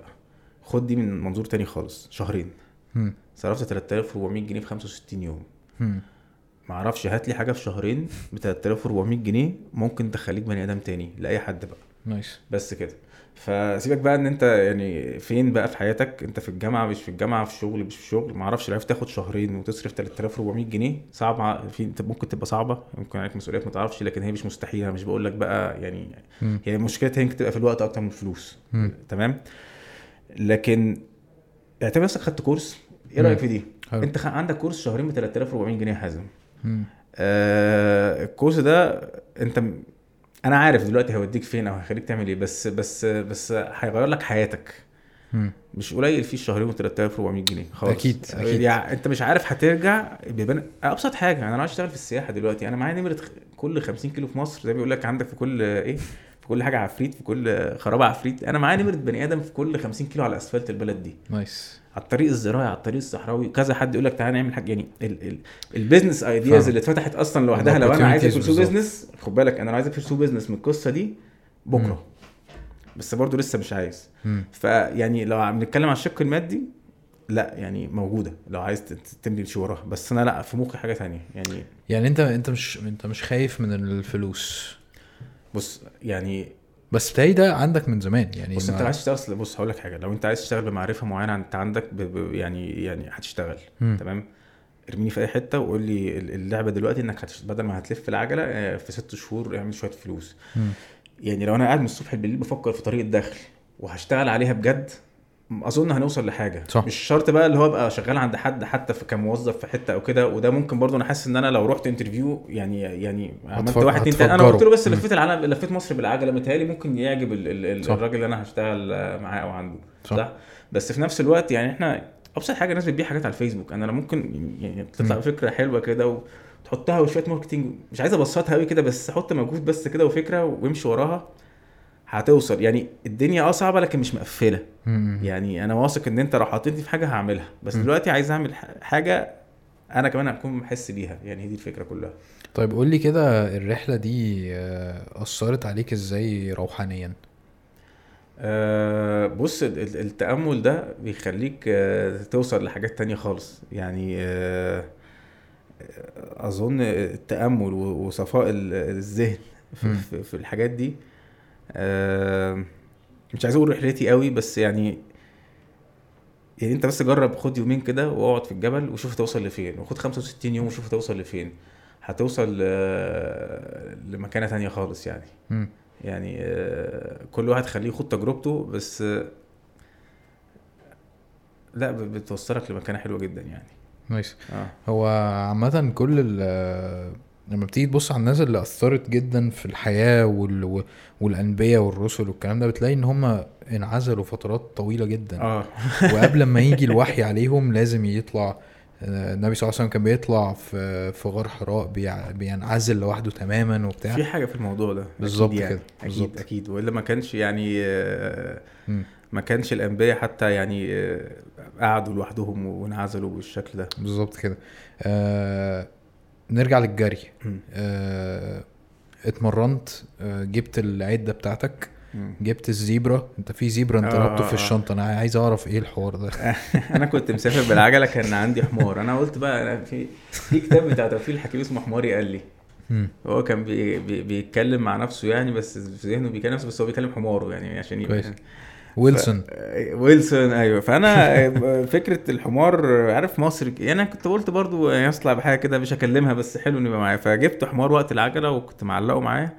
عارف حمار مصري وأصيل كده كنت عايز ألففه حوالين العالم معايا يشوف العالم وبتاع والناس يعني بتضرب الحمار وبتعتبره وبتاع بس يعني الحمار في الآخر نايس بيتضرب كل ده ولسه معاك يعني وبيستحمل حاجات كتير قوي ومتهيألي ذكي يعني.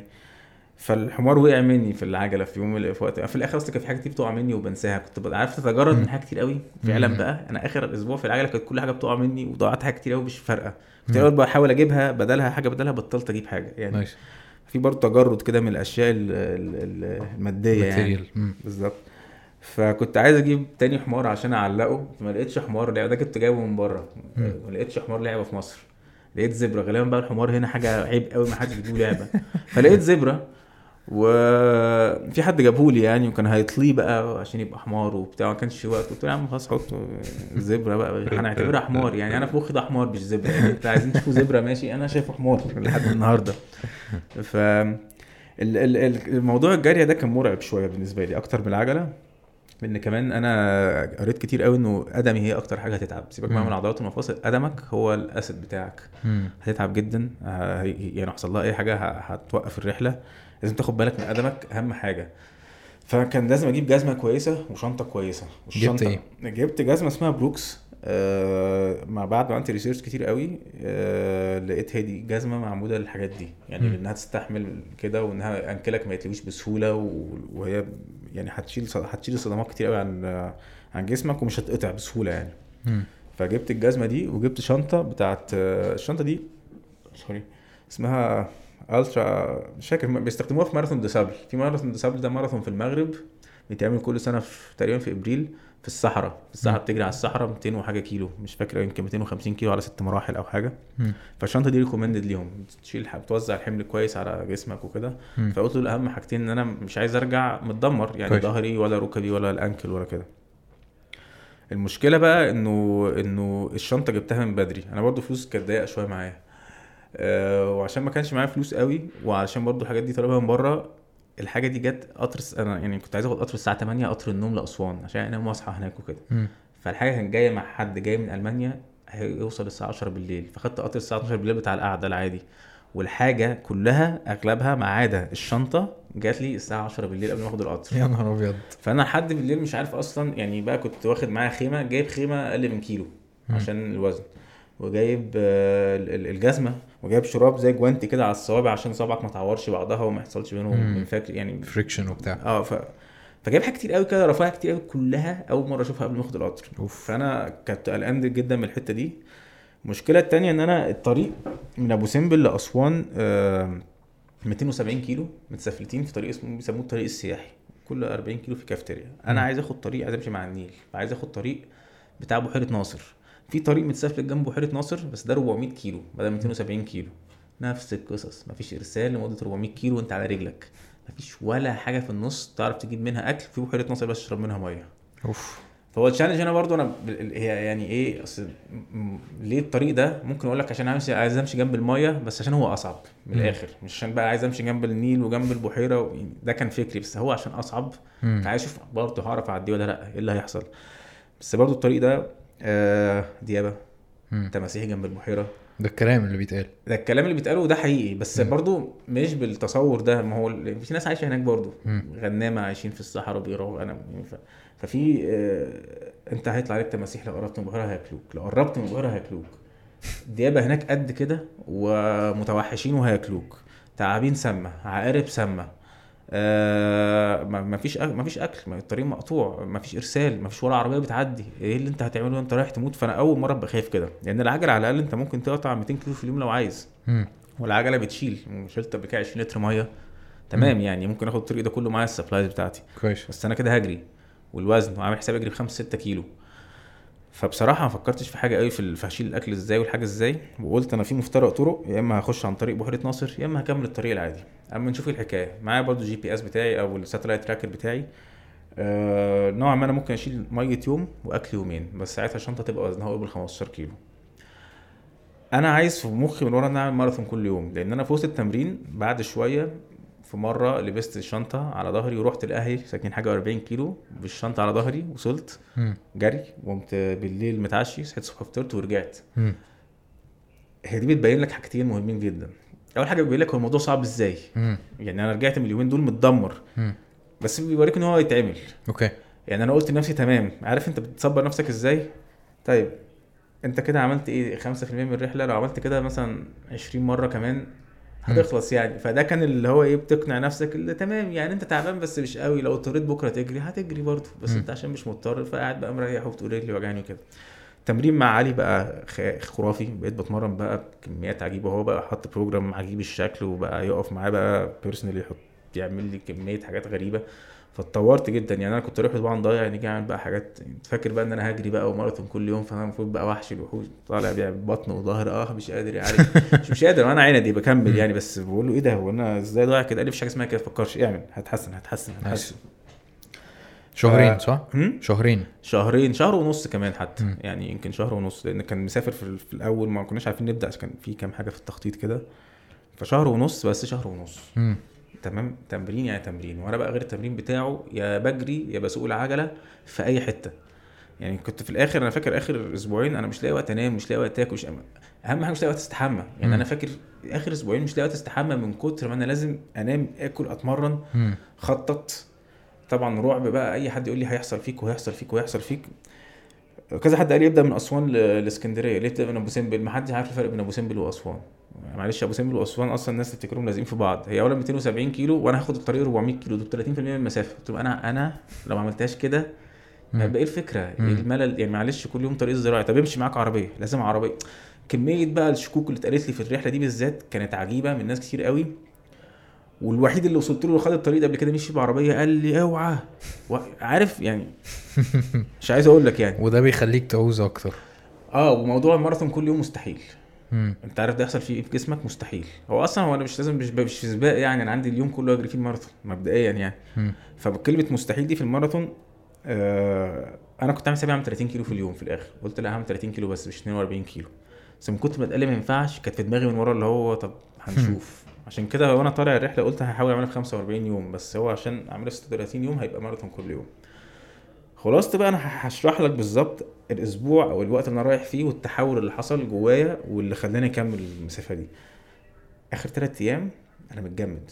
ما بقتش بطلت أخطط بطلت أعمل أي حاجة بقيت قاعد متنح بس. أصحى كل يوم متنح. إيه اللي أنا عملته في نفسي؟ إيه اللي أنا هعمله؟ أنا فين الجزمة؟ فين ال فين ما حاجة. فين فين الخيمة؟ إيه يا جماعة في إيه؟ وطبعا ديابة وبتاع فأنت هتموت. طيب الوقت بيعدي زي ما يكون الوقت أنت بيروح لحتة وانت مش عارف توقفه. طب ولسه ليه رايح؟ ما أنت ممكن تقول لا لا لا مش هينفع هعملها هنشوف. بعد كده أصبر نفسي بص هو أنت مش لازم تاخد طريق بحيرة ناصر ومش لازم تعملها في وقت معين. في الآخر فكرت نفسي بالفكرة الأساسية اللي أنا لما قعدت مع علي قلت له قلت له بص يا علي هو الموضوع ده هيخلص هيخلص. أنت هتنزلني في أبو سمبل حطني على ال starting line هتاخدني من اسكندريه. خد شهر خد شهرين خد سنة وصلت زحف هو هيحصل هيحصل. ليه بقى ما أعرفش؟ هو. بقى كده. عشان نعرف بقى هتعمل ولا لأ. ماشي. يعني أنا جوايا لازم هيخلص يعني هيخلص. فرجعت تاني ده اللي هداني اللي هو أنت مش لازم تاخد طريق بحيرة ناصر وهتخلصه يعني هتخلصه. مش مهم الوقت. ففعلا آه، هديت شوية بس اليوم ده برضو كان صعب قوي بالنسبة لي. بدأت أفكر طب أعمل إيه عشان الديب لو طلع لي؟ آه، طب أنا عارف أنا بص أنا هقول لك الفكرة. أنا سائل عن الحتة اللي هناك دي. الديابة أصلا مش عايشة في, في بعيد عن البحيرة. وبتنزل بالليل لما الشمس تغرب تروح على البحيرة تشرب مية وتاكل سمك ميت يعني سائل برضو مش. يعني إيه مش رايح خالص. بس وسائل يعني يعني يعني عرفت أوصل لحد هناك خد الطريق ده وقال لي الكلمتين دول بس أنت برضو ممكن بيبسطها لك بزيادة فأنت عايز تسأل تاني على على الأرض. فرايح في القطر برضه مصدوم ومخضوض ومش عارف إيه اللي موديني هناك. حاسس إن أنا رايح بصراحة لل- للهلاك يعني عارف؟ ليه بتعمل في نفسك كده ونفس الشكوك فرايح شكوك شكوك شكوك ورعب رعب رعب رعب. لدرجة أنا صحيت الجمعة كان المفروض أجري الصبح أنا بقى مثلا على الساعة 6 الصبح. قعدت لحد قبل المغرب بساعتين بتحجج ان اصل الشمس الجو حر أصل عايز أنام كويس فاهم؟ معايا في الآخر. قلت خلاص اطلع اطلع على الطريق. أول يوم درجة أول يوم حطيت الشنطة على ظهري. بكمية بقى واخد فول معلب وتونة معلبة يعني الناس اللي بيطلعوا صحراء وكده بياخدوا حاجات مجففة عشان يعني أنا بقى واخد طول مع يعني وزن وزن يعني متخلف خالص في, في التخطيط يعني في حاجات كده معينة بتروح مني اللي هو إيه يعني في ناس بتجيب بقى أكل مجفف لأ أنا دخلت على المحل قلت له هات علبتين فول وثلاث حاجة ضايعة. طالع الساحل آه آه حطيت الشنطه على ظهري قلت إيه ده؟ أنا هتحرك إزاي؟ أول يوم خلصت 25 كيلو بس. يا نهار أبيض. ده يعني العضلة دي وجعاني بتاع الترقيص. وجعاني من الشيلة. بحط الخيمة الساعة 12 بالليل آه الخيمة دي أول مرة أحطها بتتحط بعصاية واحدة كده مش free standing ولا يعني في خيم كتير بس دي بتتحط ب trekking pole الناس اللي بتحط خيمة تفهم قوي الموضوع وأنا أول مرة أحطها الساعة 12 بالليل وأنا تعبان. حطيتها في ساعة. قلت لنفسي دي المشكلة كبيرة. انت إزاي هتكمل كده انت عارف برضو أنا أنا فاكر قوي اول يوم انت بقيت سريع في موضوع الخيمة يعني الخيمة دي الخيمة دي بعد كده برضو كالعادة اللي بحطها وأنا مغمض بالليل بس اول يوم عشان الخيمة دي اول مرة أحط خيمة بالش... بال... بال... بالاسلوب ده الخيمة التانية كان اسمها خيمة مش free standing في خيمة بتتحط مش فاكر اسمها بس هو في ثلاث انواع خيم اللي أنا عارفهم في واحدة free standing وفي واحدة بتحط لها زي عمود كده في النص. وبتثبتها في الرملة لا دي بتحطها بعصاية واحدة كده.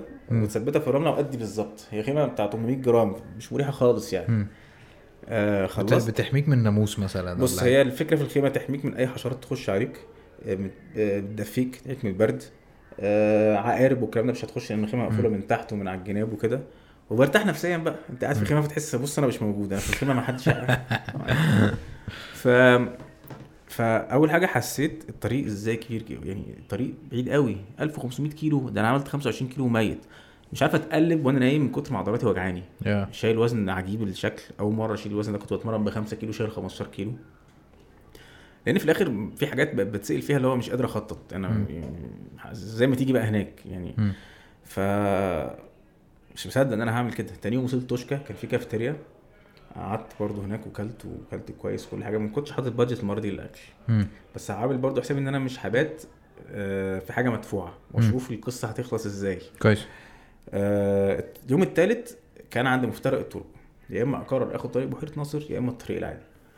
آه كل ده بقى أنت عندك إيه آه داوتس كتير أو عندك آه شكوك. شكوك. هتخلص مش هتخلص. يعني عندك بقى وقت تفكر وكده و...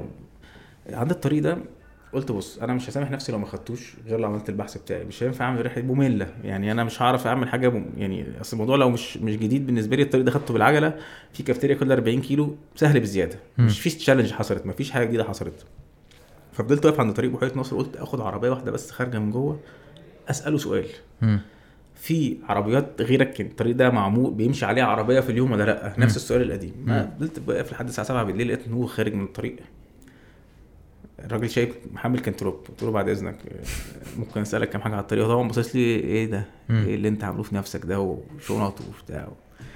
فقلت له السؤال اللي عايز أسأله لك في عربيات بتعدي هنا؟ قال لي آه يعني كل 3 4 ساعات تلاقي عربية. تمام. آه طب إيه في الطريق ممكن أجيب منه أكل أو مية؟ أنا كنت شايف الكلام ده على Google Maps قبل كده. إنه في حتت خضراء جنب البحيرة بس مش عارف دي مزارع ولا مزارع قديمة ولا قال لي في مزارع على الطريق جنب البحيرة بس مش شرط تبقى جنب الطريق مش جنب. الأسفلت بس ساعات الأسفلت بيقرب من البحيرة ساعات تلاقي هتلاقي المزارع قدامك في هناك معبد عمدة ومعبد سبوع من المعابد اللي كانت هتت هتغرق في البحيرة و- وساعتها اليونسكو ولا ال UN نقلوها ال- على البر يعني مم. فقال لي المعابد دي فيها غفير ممكن تلاقي فيها غفر أو حاجة. أو يعني فاطمنت نوعا ما إنه في حاجة أهم حاجة ان في عربية بتعدي كل يوم. كويس. فقلت بص هاخد الموضوع يوم بيوم. تمام؟ النهارده أنا معايا أكل يومين وشرب يوم. المية هملاها مع الوقت اللي معدية. و... وهوصل النهارده. لو حاسس ان في حاجة غلط هرجع. كل يوم يعني هسأل إيه اللي قدام وهرجع بعربية لو في مشكلة. فخدتها حتة حتة أول يوم آه لقيت إن أنا لازم امشي مدق 7 كيلو عشان ألاقي حتة أجيب فيها أكل ومية. قلت لأ هبات وهكمل يوم أنا لسه معايا أكل. وبكرة هتصرف في المية. تاني يوم وصلت لحتة اسمها معبد عمدة. آه، في معبد عمدة سألتهم كل يوم بقى السؤال كده هو إيه النقطة الجاية. فقالوا لي معبد سبوع معبد سبوع إيه النقطة الجاية قالوا لي في مزرعة هتقابلك كمان 40 كيلو آه، أكيد عندهم أكل ومية. فبقت النظام إن أنا كل يوم بسأل إيه اللي هيحصل اليوم الجاي وهي بالصدفة بقى النقط اللي تبعد عن بعض بتبعد من 40 ل 45 كيلو. يعني لازم النهارده 40 كيلو أو 45 كيلو يخلصوا عشان. تجيب أكل ومية. نايس. تمام؟ سبحان الله حلو. فهي مظبوطة في المسافات. وفي حاجة تانية إن أنت لازم تخلص عشان تعيش. يعني من الآخر كده. فال survival mode هو بقى اللي شغلني. ال 10 أيام دول أنا قعدت على الطريق ده 8 أيام أنا آسف حاجة كده. ما بقاش بقى فيه بقى شكوك وكده لا بقى فيه اللي هو أنت لازم لازم توصل. ففجأة نسيت الشكوك كلها وفجأة المسافة لازم تخلص. لازم توصل لازم توصل. آه برضو ال- ال- التحول اللي حصل في الطريق كنت الأول أول ما الدنيا بتضلم بحط الخيمه أنام. في الآخر بقيت بمشي آه، فاهم؟ قاعد أجري على الطريق لحد إيه 10 بالليل و11 بالليل. خلاص بقى قابلت ناس من الغنامة اللي هناك قال لك أصل الديب ده ما بياكلش الإيه ومش عارف بياكل إيه وشبعان وناس عايشة يعني يعني يعني الناس اللي عايشة هناك فاهمه بساطه الأمور. أصل العقرب مش عارف فين أصل التعبان فين أصل التمساح فين خد بالك من ده ما تاخدش. فبقيت بقى 10 بالليل بمشي. أحط الخيمة وأنام عادي يعني بقى في كده راحة معينة بقيت خدت على الطريق مم. لدرجه الطريق ده بالذات لما أنا خلصته أه وصلت أسوان أنا مخلص 30% من المسافة بس خلاص بقى حسيت إن أنا وصلت خفيت الوزن.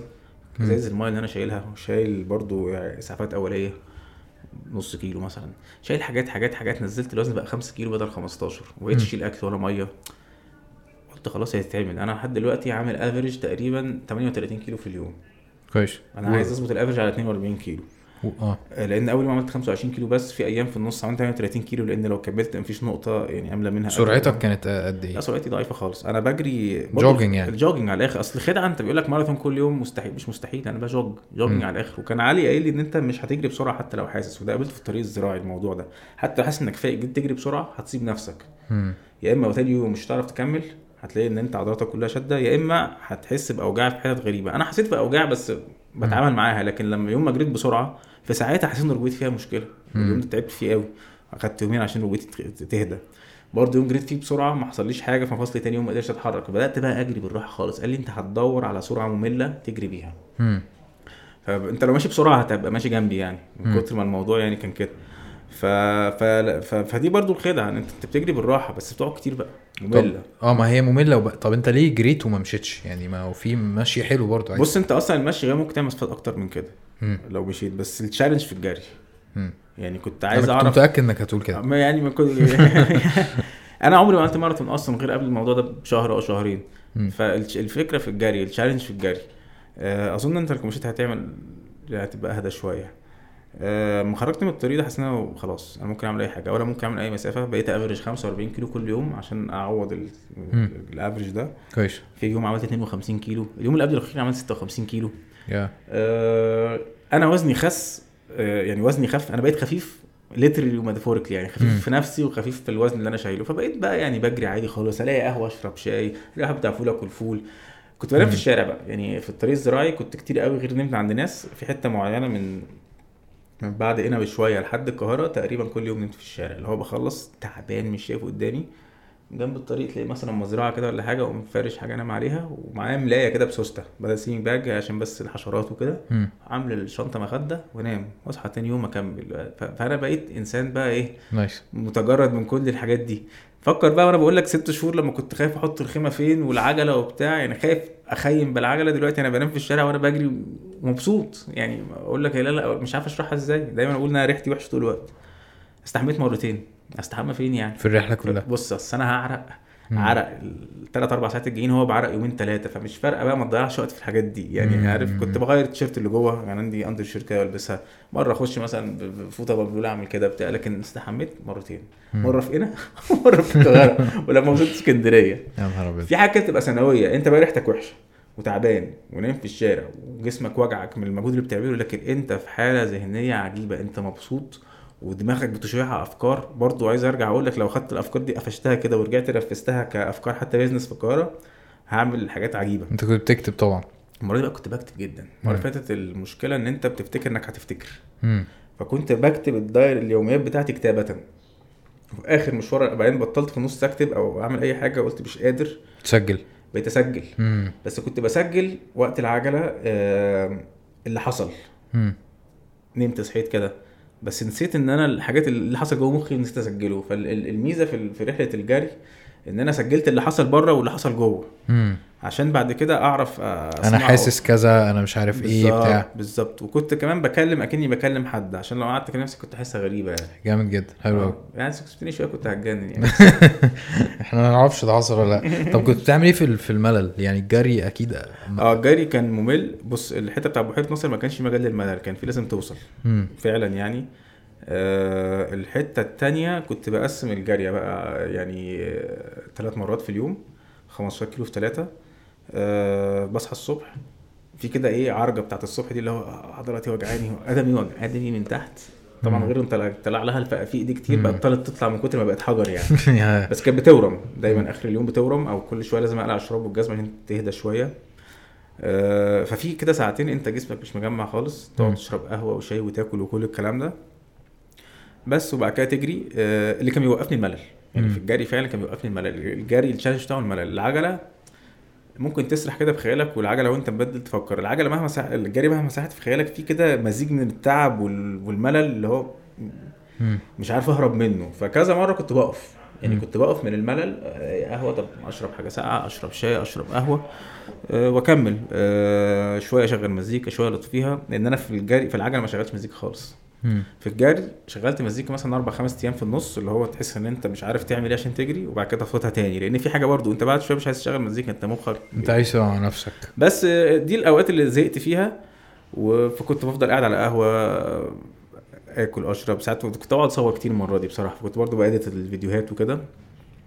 وبعد كده أبدأ أجري تاني. ال mood ده بيجي لك كده في نص الرحلة ساعات بعد كده بترجع تاني لل mood بتاع اللي هو إيه أنت مش زهقان أنت مخك شغال في حاجات تانية وتفكر في حاجات تانية وفي لحظة تأمل معينة. بس في الجري زهقت أكتر من العجلة بكتير أكيد. وكنت ساعات كتير قوي بقى في الآخر آه بدأت أتعود إن أنا وأنا بجري أبص على التليفون واديت الفيديوهات وكنت بقعد اديت الفيديو وأنا بجري.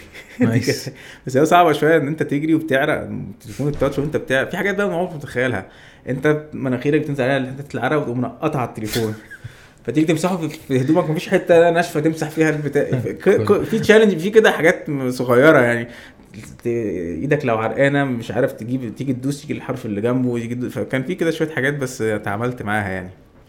أم، لا بس بس بس بس دي كانت فترة وعدت. أنا فاكر يعني في نص الجارية بالذات اللي أنا حسيت فيه أربع خمس أيام كنت زهقان فعلا. وبعد كده بتخش برضو في المود بتاع اللي هو إيه تلاقي نفسك فكرت في حاجات وسرحت في حاجات وتأملت تلاقي مثلا ال 15 كيلو الأولين عدوا. تقعد تاكل وتشرب وتعمل دايما أنت مشغول يعني دايما أنت عايز تصور حاجة عايز تعمل اديت لحاجة عايز مم. تكتب حاجة عايز تفكر في حاجة. بتتكلم مع ناس طبعا كتير جدا على الزراعة قابلت ناس آه، من ال... قابلتهم الرحله اللي قبل كده؟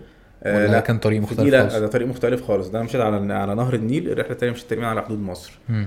بس ده عن الرحلة التانية مع إن الرحلة التانية قابلت ناس كتير قوي واتكلمنا كتير قوي هنا اتكلمنا طول الوقت. أنا لو في أي لحظة حد شافني حتى لو مش واقف عايز يتكلم معايا. ده برضو يمكن ضيع وقت كتير وسلاني كتير يعني في نفس الوقت.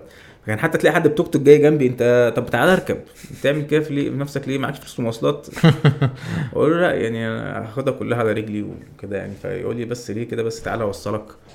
وبعدين نقعد نقف طب بس ليه توصلني؟ أنا عايز أعمل كذا بتعمل كذا ليه؟ أقعد أتكلم معاه. فأقول له مش مجمع أنا بعمل كده ليه؟ فبقول له اعتبره مشروع. مم. أنت هت هت هتحط آه، في وقت وفلوس تمام؟ أنت بتشتغل عم- عمل حر دلوقتي. عندك مشروع هتحط فيه وقت شهر وفلوس مثلا 2000 جنيه ولا حاجة. أنا صرفت 2500 جنيه في ال 36 يوم دول يعني. و... والمشروع ده آه بتعمله عشان يجيب لك حاجة بعد كده. فهو برضو بيدور على الناحية المادية هو عايز يقولها لي عايز يعني عايز يقولها له خلصانة. يعني مم. هتاخد إيه لما تخلص؟ ولا محدش هيديني حاجة يعني محدش هيجي يديني فلوس يعني. فاهم؟ بس بس هتاخد أفكار وهتاخد معرفة ما كنتش هتعرفها. بعد كده ممكن تطبقها في حاجات كتير في حياتك ممكن تطلع فلوس لو يعني لو عايز.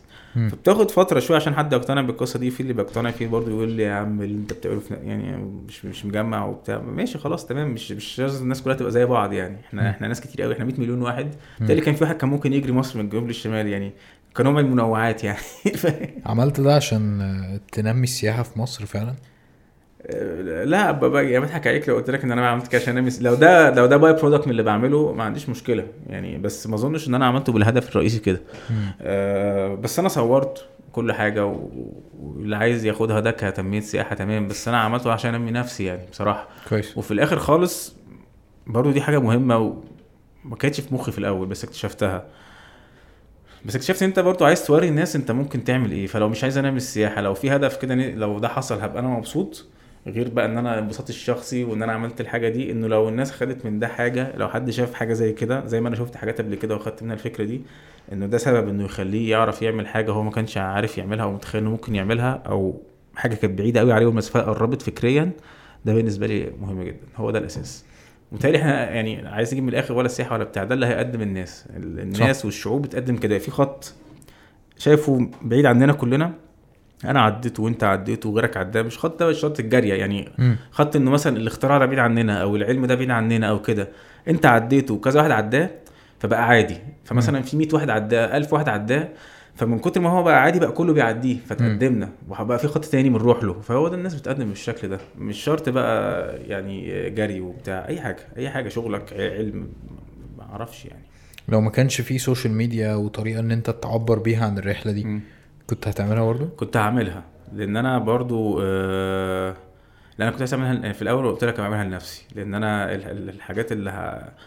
اللي هاخدها آه من الرحلة دي غير إنك هتاخد السعادة يعني خلينا. بس نجيب من الآخر برضو أنت أنت قاعد بتحاول تدور إنك تبقى سعيد صح حلو حلو أنت بتشتغل وب... و... وبتعمل فلوس كل ده برضو بتدور على السعادة نوعا ما صح. يعني مش هنضحك على بعضنا إن إحنا برضو عايشين لحاجات كتير في يعني يقول لك أنا عايش ل... للآخرة. بس أنت عايش في الدنيا برضو تبقى بتدور على صح. حتة سعيدة كده صح؟ فأنت برضو بتسعى لها. يعني ما أظنش أنت تفاحت نفسك كل يوم في الشغل يعني أنت برضو مش. فاهم؟ مش مش إنسان يعني فاهم قصدي؟ م- م- يعني كل هدفك إنه مش السعادة وال... لا في في حتة سعادة. فإحنا بندور على السعادة. بس فكنت هعملها كده كده كنت هعملها كده كده عشان أدور على التجربة وأعيش التجربة دي. ال range of emotions اللي عشت فيه ما كنتش عارف إنه موجود. آه، قدراتي دي كلها عرفت إنها موجودة وعرفت إن أنت يعني ممكن تعمل إيه وما تعملش إيه. لا كنت عايز أعرف الحاجة زي كده. وفي الآخر غير ال social media أنا عايز أكتب. ممكن تكتب كتاب عن التجربة دي ومش مشكلة حد يقراه بس أنا لو كتبت كتاب متهيألي هيخليني سعيد جدا. ما. أضحكش عليك دي من الحاجات اللي الواحد كان دايما يفتكر إنه يعني تحس إنه أنا بالنسبة لي اللي كتب كتاب ده حاجة كبيرة قوي. فلو أنا كتبت كتاب أحس إن أنا أصلا fulfilled قوي. حتى لو كتبت عشان نسخة واحدة. عصارة حياة ال أنا نفسي أكتب كتاب برضو بس الحوار بقى ترند قوي الأيام دي. آه ما دي برضه بص أنا أنا أنا قلت أكتب ال ال يعني هاخد كده فترة هرمي كل الحاجات اللي عندي. على الكتاب وأشوف هيحصل إيه. وبعدين آه وبعدين آه عايز أعرف إن أنا عرفت أعمل كتاب. يعني دي برضو حاجة تانية غير الف... عايز أعرف إن أنا عرفت أعمل كتاب. وبعد كده بقى عايز أبيعه عشان الواحد يعمل قرشين لا هو هو الفكرة في الكتاب إن هو بص هو الكتاب timeless يعني موجود على طول. ال social. media والحاجات دي بتعدي. الكتاب موجود على طول. ممكن فعلا حد يقرأ كتاب يغير له صح. حياته. مفيش شك. صح. مش ان أنا مثلا عشان عملت حاجة فظيعة وبتاع. لا ممكن التجربه دي هو تكون يعني من زاوية من الزاوية دي ظبطت معاه في مخه. يعني عملت connection بشكل معين ف عديته من حتة لحتة كده عادي خالص من غير ما انت تحس. فأنا شايف إن طريقة الكتاب حلوة أه وبرده فكرة إن أنا عملت كتاب challenge بالنسبة لي مش متخيله إزاي وعمري ما كتبت بس حاسس إنه لو اتعمل هيبقى حلو. و... و... وأنا I need to sustain this بقى. يعني أنا محتاج برضو حاجة تصرف عليا. بس عايز أخلي الدخلي من حاجة بحب من, من حاجة صح دي. صح. ما هو؟ ده اللي أنا كنت عايز أسألك فيه فعلا. آه. في يعني- الآخر أنت أنت عندك كام حاجة يعني تكتب كتاب يجيلك سبونسر فأنا دلوقتي كل ش... كل تركيزي إن أنا لو عرفت أخلي دخلي من حاجة اللي أنا بحبها دي. وإن الحاجة دي ممكن توري الناس آه، طريقة تانية للحياه أو طريقة تانية للفكر و- ولو حد واحد بس بالصدفة قرأ الكتاب ده أو دخل على ال social media أو شافني بعمل حاجة وخليته يعمل أي حاجة في أي مجال تاني أنا كده شكرا جدا بس برضو أنت محتاج دخل مم. فهنا بقى وظف بدل ما أنت قعدت تشتغل وتحوش فلوس عشان. تعمل ده ضيعت حياتك وعمرك ومش مش- مش مركز في الشغل عشان دي انت اعمل دي وخليها هي. اللي, اللي تصرف عليك. بس ده ده, ده دلوقتي هدفي يعني أنا عايز أفضل اعمل ده كده على طول لو على طول أنا بعرف آكل وأشرب وأنام وأعمل الرحلات دي اللي هي ما بتكلفش فلوس خالص أنا تمام طب أنت في أنا أنا برضو يعني لو أنت مع في أفكار عندك مش عايز ت share ها دلوقتي لأن هي مش جاهزة أو ايا. كان مش براحتك خالص. طبعا بس حابب أعرف إيه اللي أنت لاقيه ممكن يصرف على ال project ده. هو- قلت لي sponsor في الأول بس يعني قول لي كده إيه اللي بص هو sponsorship في مصر هتبقى حتى في العالم في الحاجات دي صعبة. أو يعني ال sponsor غالبا يعني أنت هتبقى أملك إنه يصرف على الرحلة. صح. فلو ال sponsor جه بس خليني أعرف أعمل الرحلة. تلبس تيشيرت وتاخد المنتج مش عارف ايا إيه كان حتى. لو يعني ايا كان صرف لو أنا قلنا ان هو برعايته القصة دي الفكرة إن أنا لو عرفت أصرف على الرحلة لأن أنا في مخي برضو رحلات مكلفة يعني حاجات برضو في مخي حاجات عايز أعملها تانية. لو لو لو ده بس غطى لي تكاليفي فدي حتة خلصت. يبقى أنا كده عرفت أعمل الحاجة دي. باقي مصاريف المعيشة. آه ما أعرفش لسه إيه إيه ال avenues بتاع إيه ال- ال- الحاجات اللي ممكن تعمل فيها كده. بس أنا في مخي مثلا at least الكتابة بالنسبة لي حلو. كويس. أنا عايز أعمل blog يعني برضو أنا دايما بروح للكتابة. فلو مم. عرفت أكتب برضو بلوج لو عرفت أعمل كتاب يعني يعني ما عنديش حاجة واضحة. في حاجة تانية ممكن مش عايز أقولها بس بس يعني ب ب بس ما أعرفش هبقى كويس فيها ولا لأ لسه. برضو مالهاش علاقة ب business قوي directly بس بس يعني لو عرفت أ- يعني عرفت document الرحلة دي كويس video-wise ممكن مم. تحاول تعمل حاجة بالفيديو ده. مش تبيعه لحد تحطه على حاجة يعني بص هي هي هي جوايا في كده برضو conflict شوية. هو أنت بتعمل حاجة دي لنفسك بس لازم تعملها فلوس فأنت نوعا ما بتحس إن أنت انت واقف واقف في مشكلة كده دلوقتي. انت شغلتي إيه دلوقتي؟ بتباهى ان أنا بص جامد إزاي على الانترنت لكن أنا أصلا من جوايا يعني عشان انت عشان تبقى كويس عشان الناس الناس تقول عليك مش عارف إيه وبتاع فيجي لك فلوس من sponsor أو اي حاجة. بس هو من جوايا لا أنا عايز اوري الناس إيه اللي حصل. لا أنا فاهمك. بساطة أنا أنا فاهمك. ومش عايز- انت حاسس برضو بسنة تانيب ضمير ان انت بت monetize مفيش تعارض. الحاجة دي. أنا أنا مش شايف إن في تعارض خالص. يعني آه، بس فبحاول أ monetize ها بطريقة that is genuine هي يعني طو- مش عارف بقى ممكن اقولها إزاي. يعني عايز صادقة. صادقة. مع اللي أنا بعمله. مش الفلوس على قد طريقة اللي يعني فلو جيت كده بالظبط أنت عايز تعمل إيه؟ ال- الكتاب ممكن آه، حد يشوف الحاجة دي يعني. يلهم لحاجة تانية تفتح له مجال تاني. لو وثقت حاجتك بطريقة كويسة كفيديو أو كده ال visuals مهمة جدا يعني دي من الحاجات اللي خلتني. أشو- أبص وأشوف العالم كبير إزاي وإيه اللي ممكن يحصل بت- بتوصل رسالة بطريقة تانية فده اللي عايز أعمله الحاجات دي هتجيب فلوس إزاي مش متأكد بس أنا حاسس إن أنا عملتها كويس قوي عملت كتير قوي فاهم هتظهر لها حاجة ما عنديش فكرة بصراحة كاملة بس بس حاليا يعني أنا سندوتشين فول وكوباية شاي في اليوم يعني مش مش قضية ها، لحد ما nice إيه. ممكن نبقى نتكلم في حوار الفيديو ده. بعد البودكاست. لأن أنا أه بحب جدا أشتغل مع. يعني اما كنت ب vlog كنت م. بصور طول اليوم مم. واجي في آخر اليوم بقى فاهم يعني م. الشخص الشخص اللي بيصور ده واحد مم. والمونتير اللي في آخر اليوم ده فاهم م. اللي هو إيه خد كل المحتوى ده آه، فاهم ارمي عيش بالظبط فاهم ترمي له كميات بقى ومش مش يعني عيش. واحد تاني بالظبط فأنا بحب جدا أبقى أحط ابازل. الدنيا مع بعض يعني يعني انت ال resolution بتاعك آه، أو أو النتيجة بتاعتك اللي انت خدتها من الرحلات دي.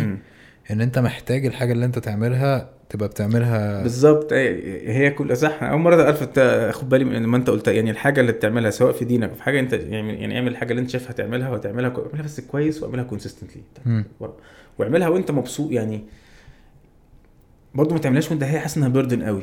ده ده مهم قوي يعني بتعمل حاجة إنها بتحس إنها burden في الآخر بتقوم راميها يعني مم. بتقعد تعمل كده وت build up الموضوع ويت build up ويت build up ويت build up تحس إن في الآخر ان انت.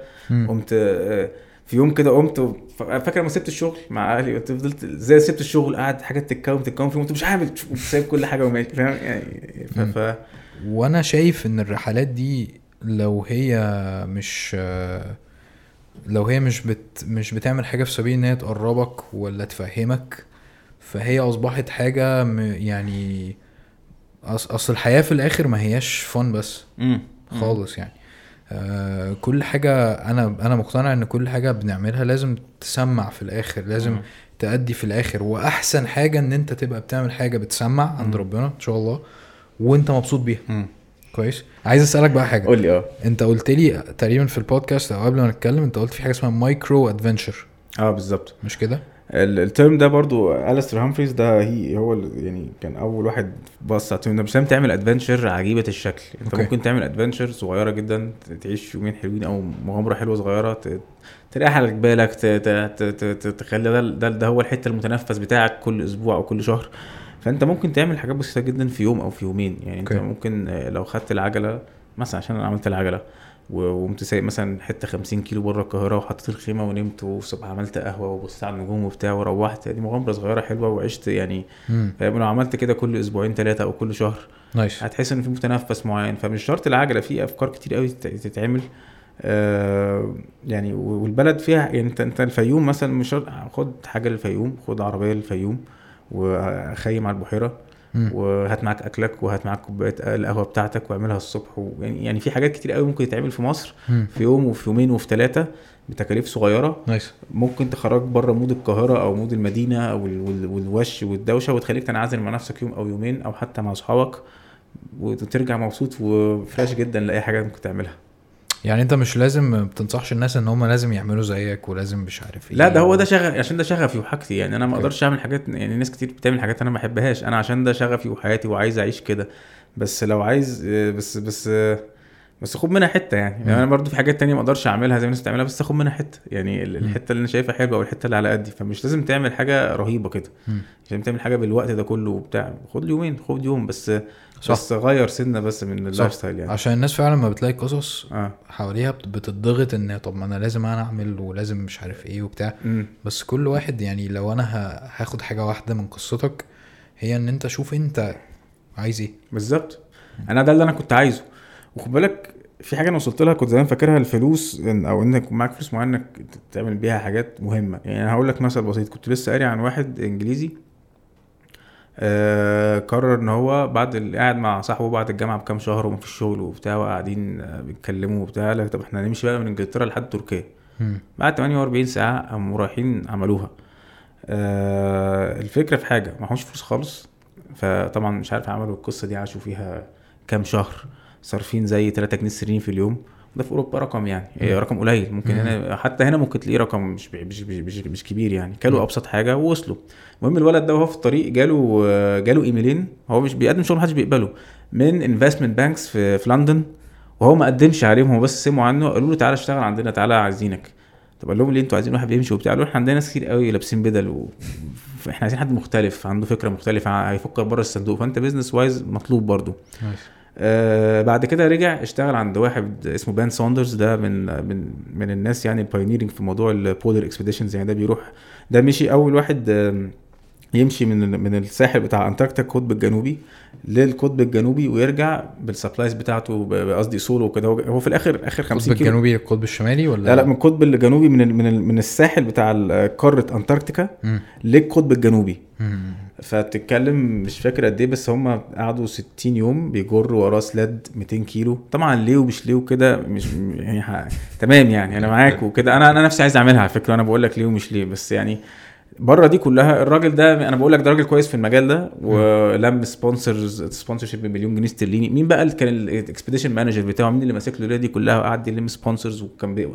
الولد اللي مشي. لأن كل كل Yeah. كل ال CV بتاعه هو راح لبن ساوندرز قال له أنا عايز أشتغل في الحاجات دي بحب المغامرة. قال له أنت عملت إيه قريب؟ قال له مشيت من إنجلترا لتركيا. قال له خلاص تعالى بقى. هو ال expedition manager بتاعه. اشتغل مع خمس ست سبع سنين دلوقتي بقى راجل معروف. يعني قصدي في مجالات بتتفتح أنت مش عارف تتفتح منين؟ ده المغزى الموضوع. وأبسط حاجة ده راح مشي وأكل دفع كل يوم 3 جنيه استرليني يعني لحد ما وصل قعد ياكل كل يوم مكرونة يعني. آه، بس وصل يعني. فتحت له مجالات هو ما كانش متخيلها. ما راحش ال investment banks في الآخر ما كان ممكن يروح يعمل فلوس أحسن كمان. بس موجود. آه، عامة أنت جاي في وقت برضو. أنا يعني كنت آه، كنت مر- مريت بمرحلة depression قوية مم. جدا كده. آه، لأن أنا كنت بعمل حاجات كتير قوي مفيش حاجة بتجيب لي فلوس مم. فاشتغلت كذا حاجة في نفس الوقت فبقى بيجيبوا لي فلوس كويسة يعني مم. ومن كام يوم آه، مم. تحديدا الشهر اللي فات بالظبط يعني مم. من خمس أيام بالظبط سبت تقريبا كل حاجة أنا بعملها وكل حاجة بتجيب لي فلوس ومركز في البودكاست ومش خايف يعني الف- الفترة دي الدخل بتاعي مش مش مش أكبر حاجة بالنسبة لي. آه، بس آه، يعني اللي رزقني في أي وقت هيرزقني دلوقتي و- وصباح الفل أنا مبسوط وخلاص بس كده أهم حاجة. ده ده, ده, ده, ده الفكر الحقيقي. سندوتش فول الصبح وسندوتش فول بالليل وخلاص. خلاص ده ده ده انت ماشي ال slogan ده ده بتاع ال slogan وخلاص. أي حاجة فوق كده شغال. لو بالشاي بقى شاي بالبسكوت بالشاي بس يعني. كويس جدا. يبقى كده يلا خير يعني. ف- جامد جدا. جامد قوي آه، okay. عايز أديك فرصة كده تقول أي حاجة أنت عايزها للناس تختم بيها تعبر عن نفسك بأي طريقة. آه، فكرة تعبر عن نفسك دي فكرتني بحاجة. يعني أنت عارف كل واحد بيعبر يعني في ناس مثلا بتحب تكتب شعر مثلا أو طريقة تعبيره عن نفسه في الفن يرسم يعمل. أنا بحس الموضوع ط- طريقة تعبير عن نفسي. يعني okay. ده أنا في الدنيا فمش مش, مش عيب يعني. في ساعات تقول لك طب أنت ما أعرفش بتكتب شعر ليه أو بترسم ليه. أنا بعمل البتاع ده أعتبره حتى يعني عمل آه، عايز تعتبره عمل فني زي الرسم ماشي. طب ما أنا بمشي أهو بمر بحاجات وبحاول أكتب عنها. بس دي اللي فكرتني بس بعبر عن نفسك. بس عايز أقول إيه معرفش. عايز أقول إنه بس يعني غامر بس مش بالمعنى اللي هو ال- ال- التشيزي يعني أو كده. يعني غامر فعلا بجد في حياتك. أنت مش يعني آه، أنت لو بتعمل حاجة كل يوم أو لو أنت شايف إن هو ده الطريق إن أنت مثلا آه، هتشتغل شغل معين أو تعيش بطريقة معينة عشان هو ده الطريق اللي لازم تعيش بيه. آه، عمرك ما هتعرف أنت فاتك إيه. يعني أنت بس غامر سنة وفكر في أنت أسوأ حاجة ممكن تحصل إيه. فاهم قصدي؟ أسوأ حاجة ممكن تحصل إيه؟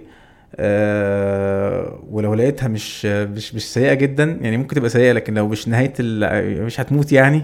فاهم. قصدي؟ في وفي مخرج بعد كده أو حاجة يبقى خد المخاطرة ده في رأيي الشخصي في ايا كان المجال اللي شغال فيه وأنت فعلا ما عندكش فكرة إيه اللي فاتك. لأن انت لو يمكن خدت الحاجة دي واتبهدلت شوية اوضاعك يعني بس انت ليك نظرة أو ليك رؤية هتعمل إيه لقدام بس خايف جدا. أنا في رأيي خدها لأن انت هتفشل فيها حتى لو فشلت يعني حتى لو فشلت فيها هترجع بقى عندك معلومات وعندك حاجات ممكن تقعد سنين عشان تجمعها 10 سنين عشان تجمع شوية المعلومات اللي انت جمعتهم في شهر. مش معلومات بقى بتجمعها عن ريسيرش في الحياة لكن معلومات في الحياة أو في, في أفكار أو في حاجات كده. فمقتنع 100% إنه حتى لو عملت حاجة وفشلت فيها وهترجع هترجع أحسن بكتير بكتير. يعني الكلام ده أنا عارف إنه إنه إنه صعب جدا. هي أصعب حاجة إن أنت تسيب أو إن أنت تعمل بس أول ما تلاقي نفسك بتعمل هتعمل على طول. فده ده ده عن تجربة بقى. اللي هو أنا أنا أنا كنت كويس جدا ماديا لو ده لو ده المعيار يعني. ورجعت من الصفر غصب عني. مش أنا بقى دورت يعني أو أو مش غصب عني أنا رحت لها شوية ودلوقتي أنا سعيد سعادة لا توصف يعني وعندي أفكار وعندي حاجات ممكن أعملها خيالية. وعايز على فكرة عايز أرجع للشغل القديم تاني يعني هرجع له وأنا معلومات ما راحتش يعني أو بس. بس أنا مش عايز يعني بس مش أكتر يعني. ماشي. أنا موافق جدا. والكلام لما يطلع من حد زيك آه، لازم الناس تسمعه ولازم الناس تتقوى على أي خطوة هي عايزة تاخدها أو تسيب أو تعمل. وتستغل إن في ناس خدت التجارب دي علشان. تدينا عصارة التجربة يعني. أنا خد بالك أنا مش الموضوع يضحك. يعني أنا مثلا مش مش أتليت مش سوبرمان يعني فاهم؟ أنا أنت لو تعرف يعني أنا ولا حاجة يعني في ال... في ال... يعني قصدي يعني مش عارف يعني ده اللي يخليك تعرف دايما لما حد يقول لك أصل ممكن تعمل أي حد ممكن يعملها تفهمها قوي لما تلاقي نفسك عملت حاجة أنت كنت فاكرها بعيدة وبعدين حد يقول لك إيه ده عملتها إزاي. هو مش عارف إن اصحابي اللي عارفيني من زمان وشايفيني على القهوة وبتاع ده عمر يعني بقى معايا على القهوة فاهم قصدي؟ يعني يعني الموضوع اصلي يعني مفيش حاجة يعني عجيبة ولا بتاع ده هو بس يعني أي حد لو لو لو نشن على حاجة يعني شايفها صعبة وعملها هيحس إيه ده؟ طب ما عادي يعني؟ nice حلو جدا. هحط لكم ال links بتاعت آه ال page بتاعتك والإنستجرام مش كده؟ انت. دول اللي انت عشان يجي لي followers آه آه. ال links. خشوا تابعوه يعني وقولوا لي أنتوا جايين من عندي عشان يبقى عارف بس. لو أنا أقول لك حاجة في الانستجرام حلوة هو الانستجرام بتاعي إيه؟ يعني بيهدى وبيزيد يعني. بس لما اكون بعمل رحلة يعني كنت شفت ال stories بتاعت الانستجرام دي أنا جننت خالص في النص من الزهق برضو. وقررت إن أنا أحط stories كل حاجة. فنمت فين وكلت فين؟ يعني في مثلا في 30 story كل ساعة two stories أنا باكل فين وباكل وبنام فين ده أثناء وبشرب إيه. الرحلة. أثناء الرحلة.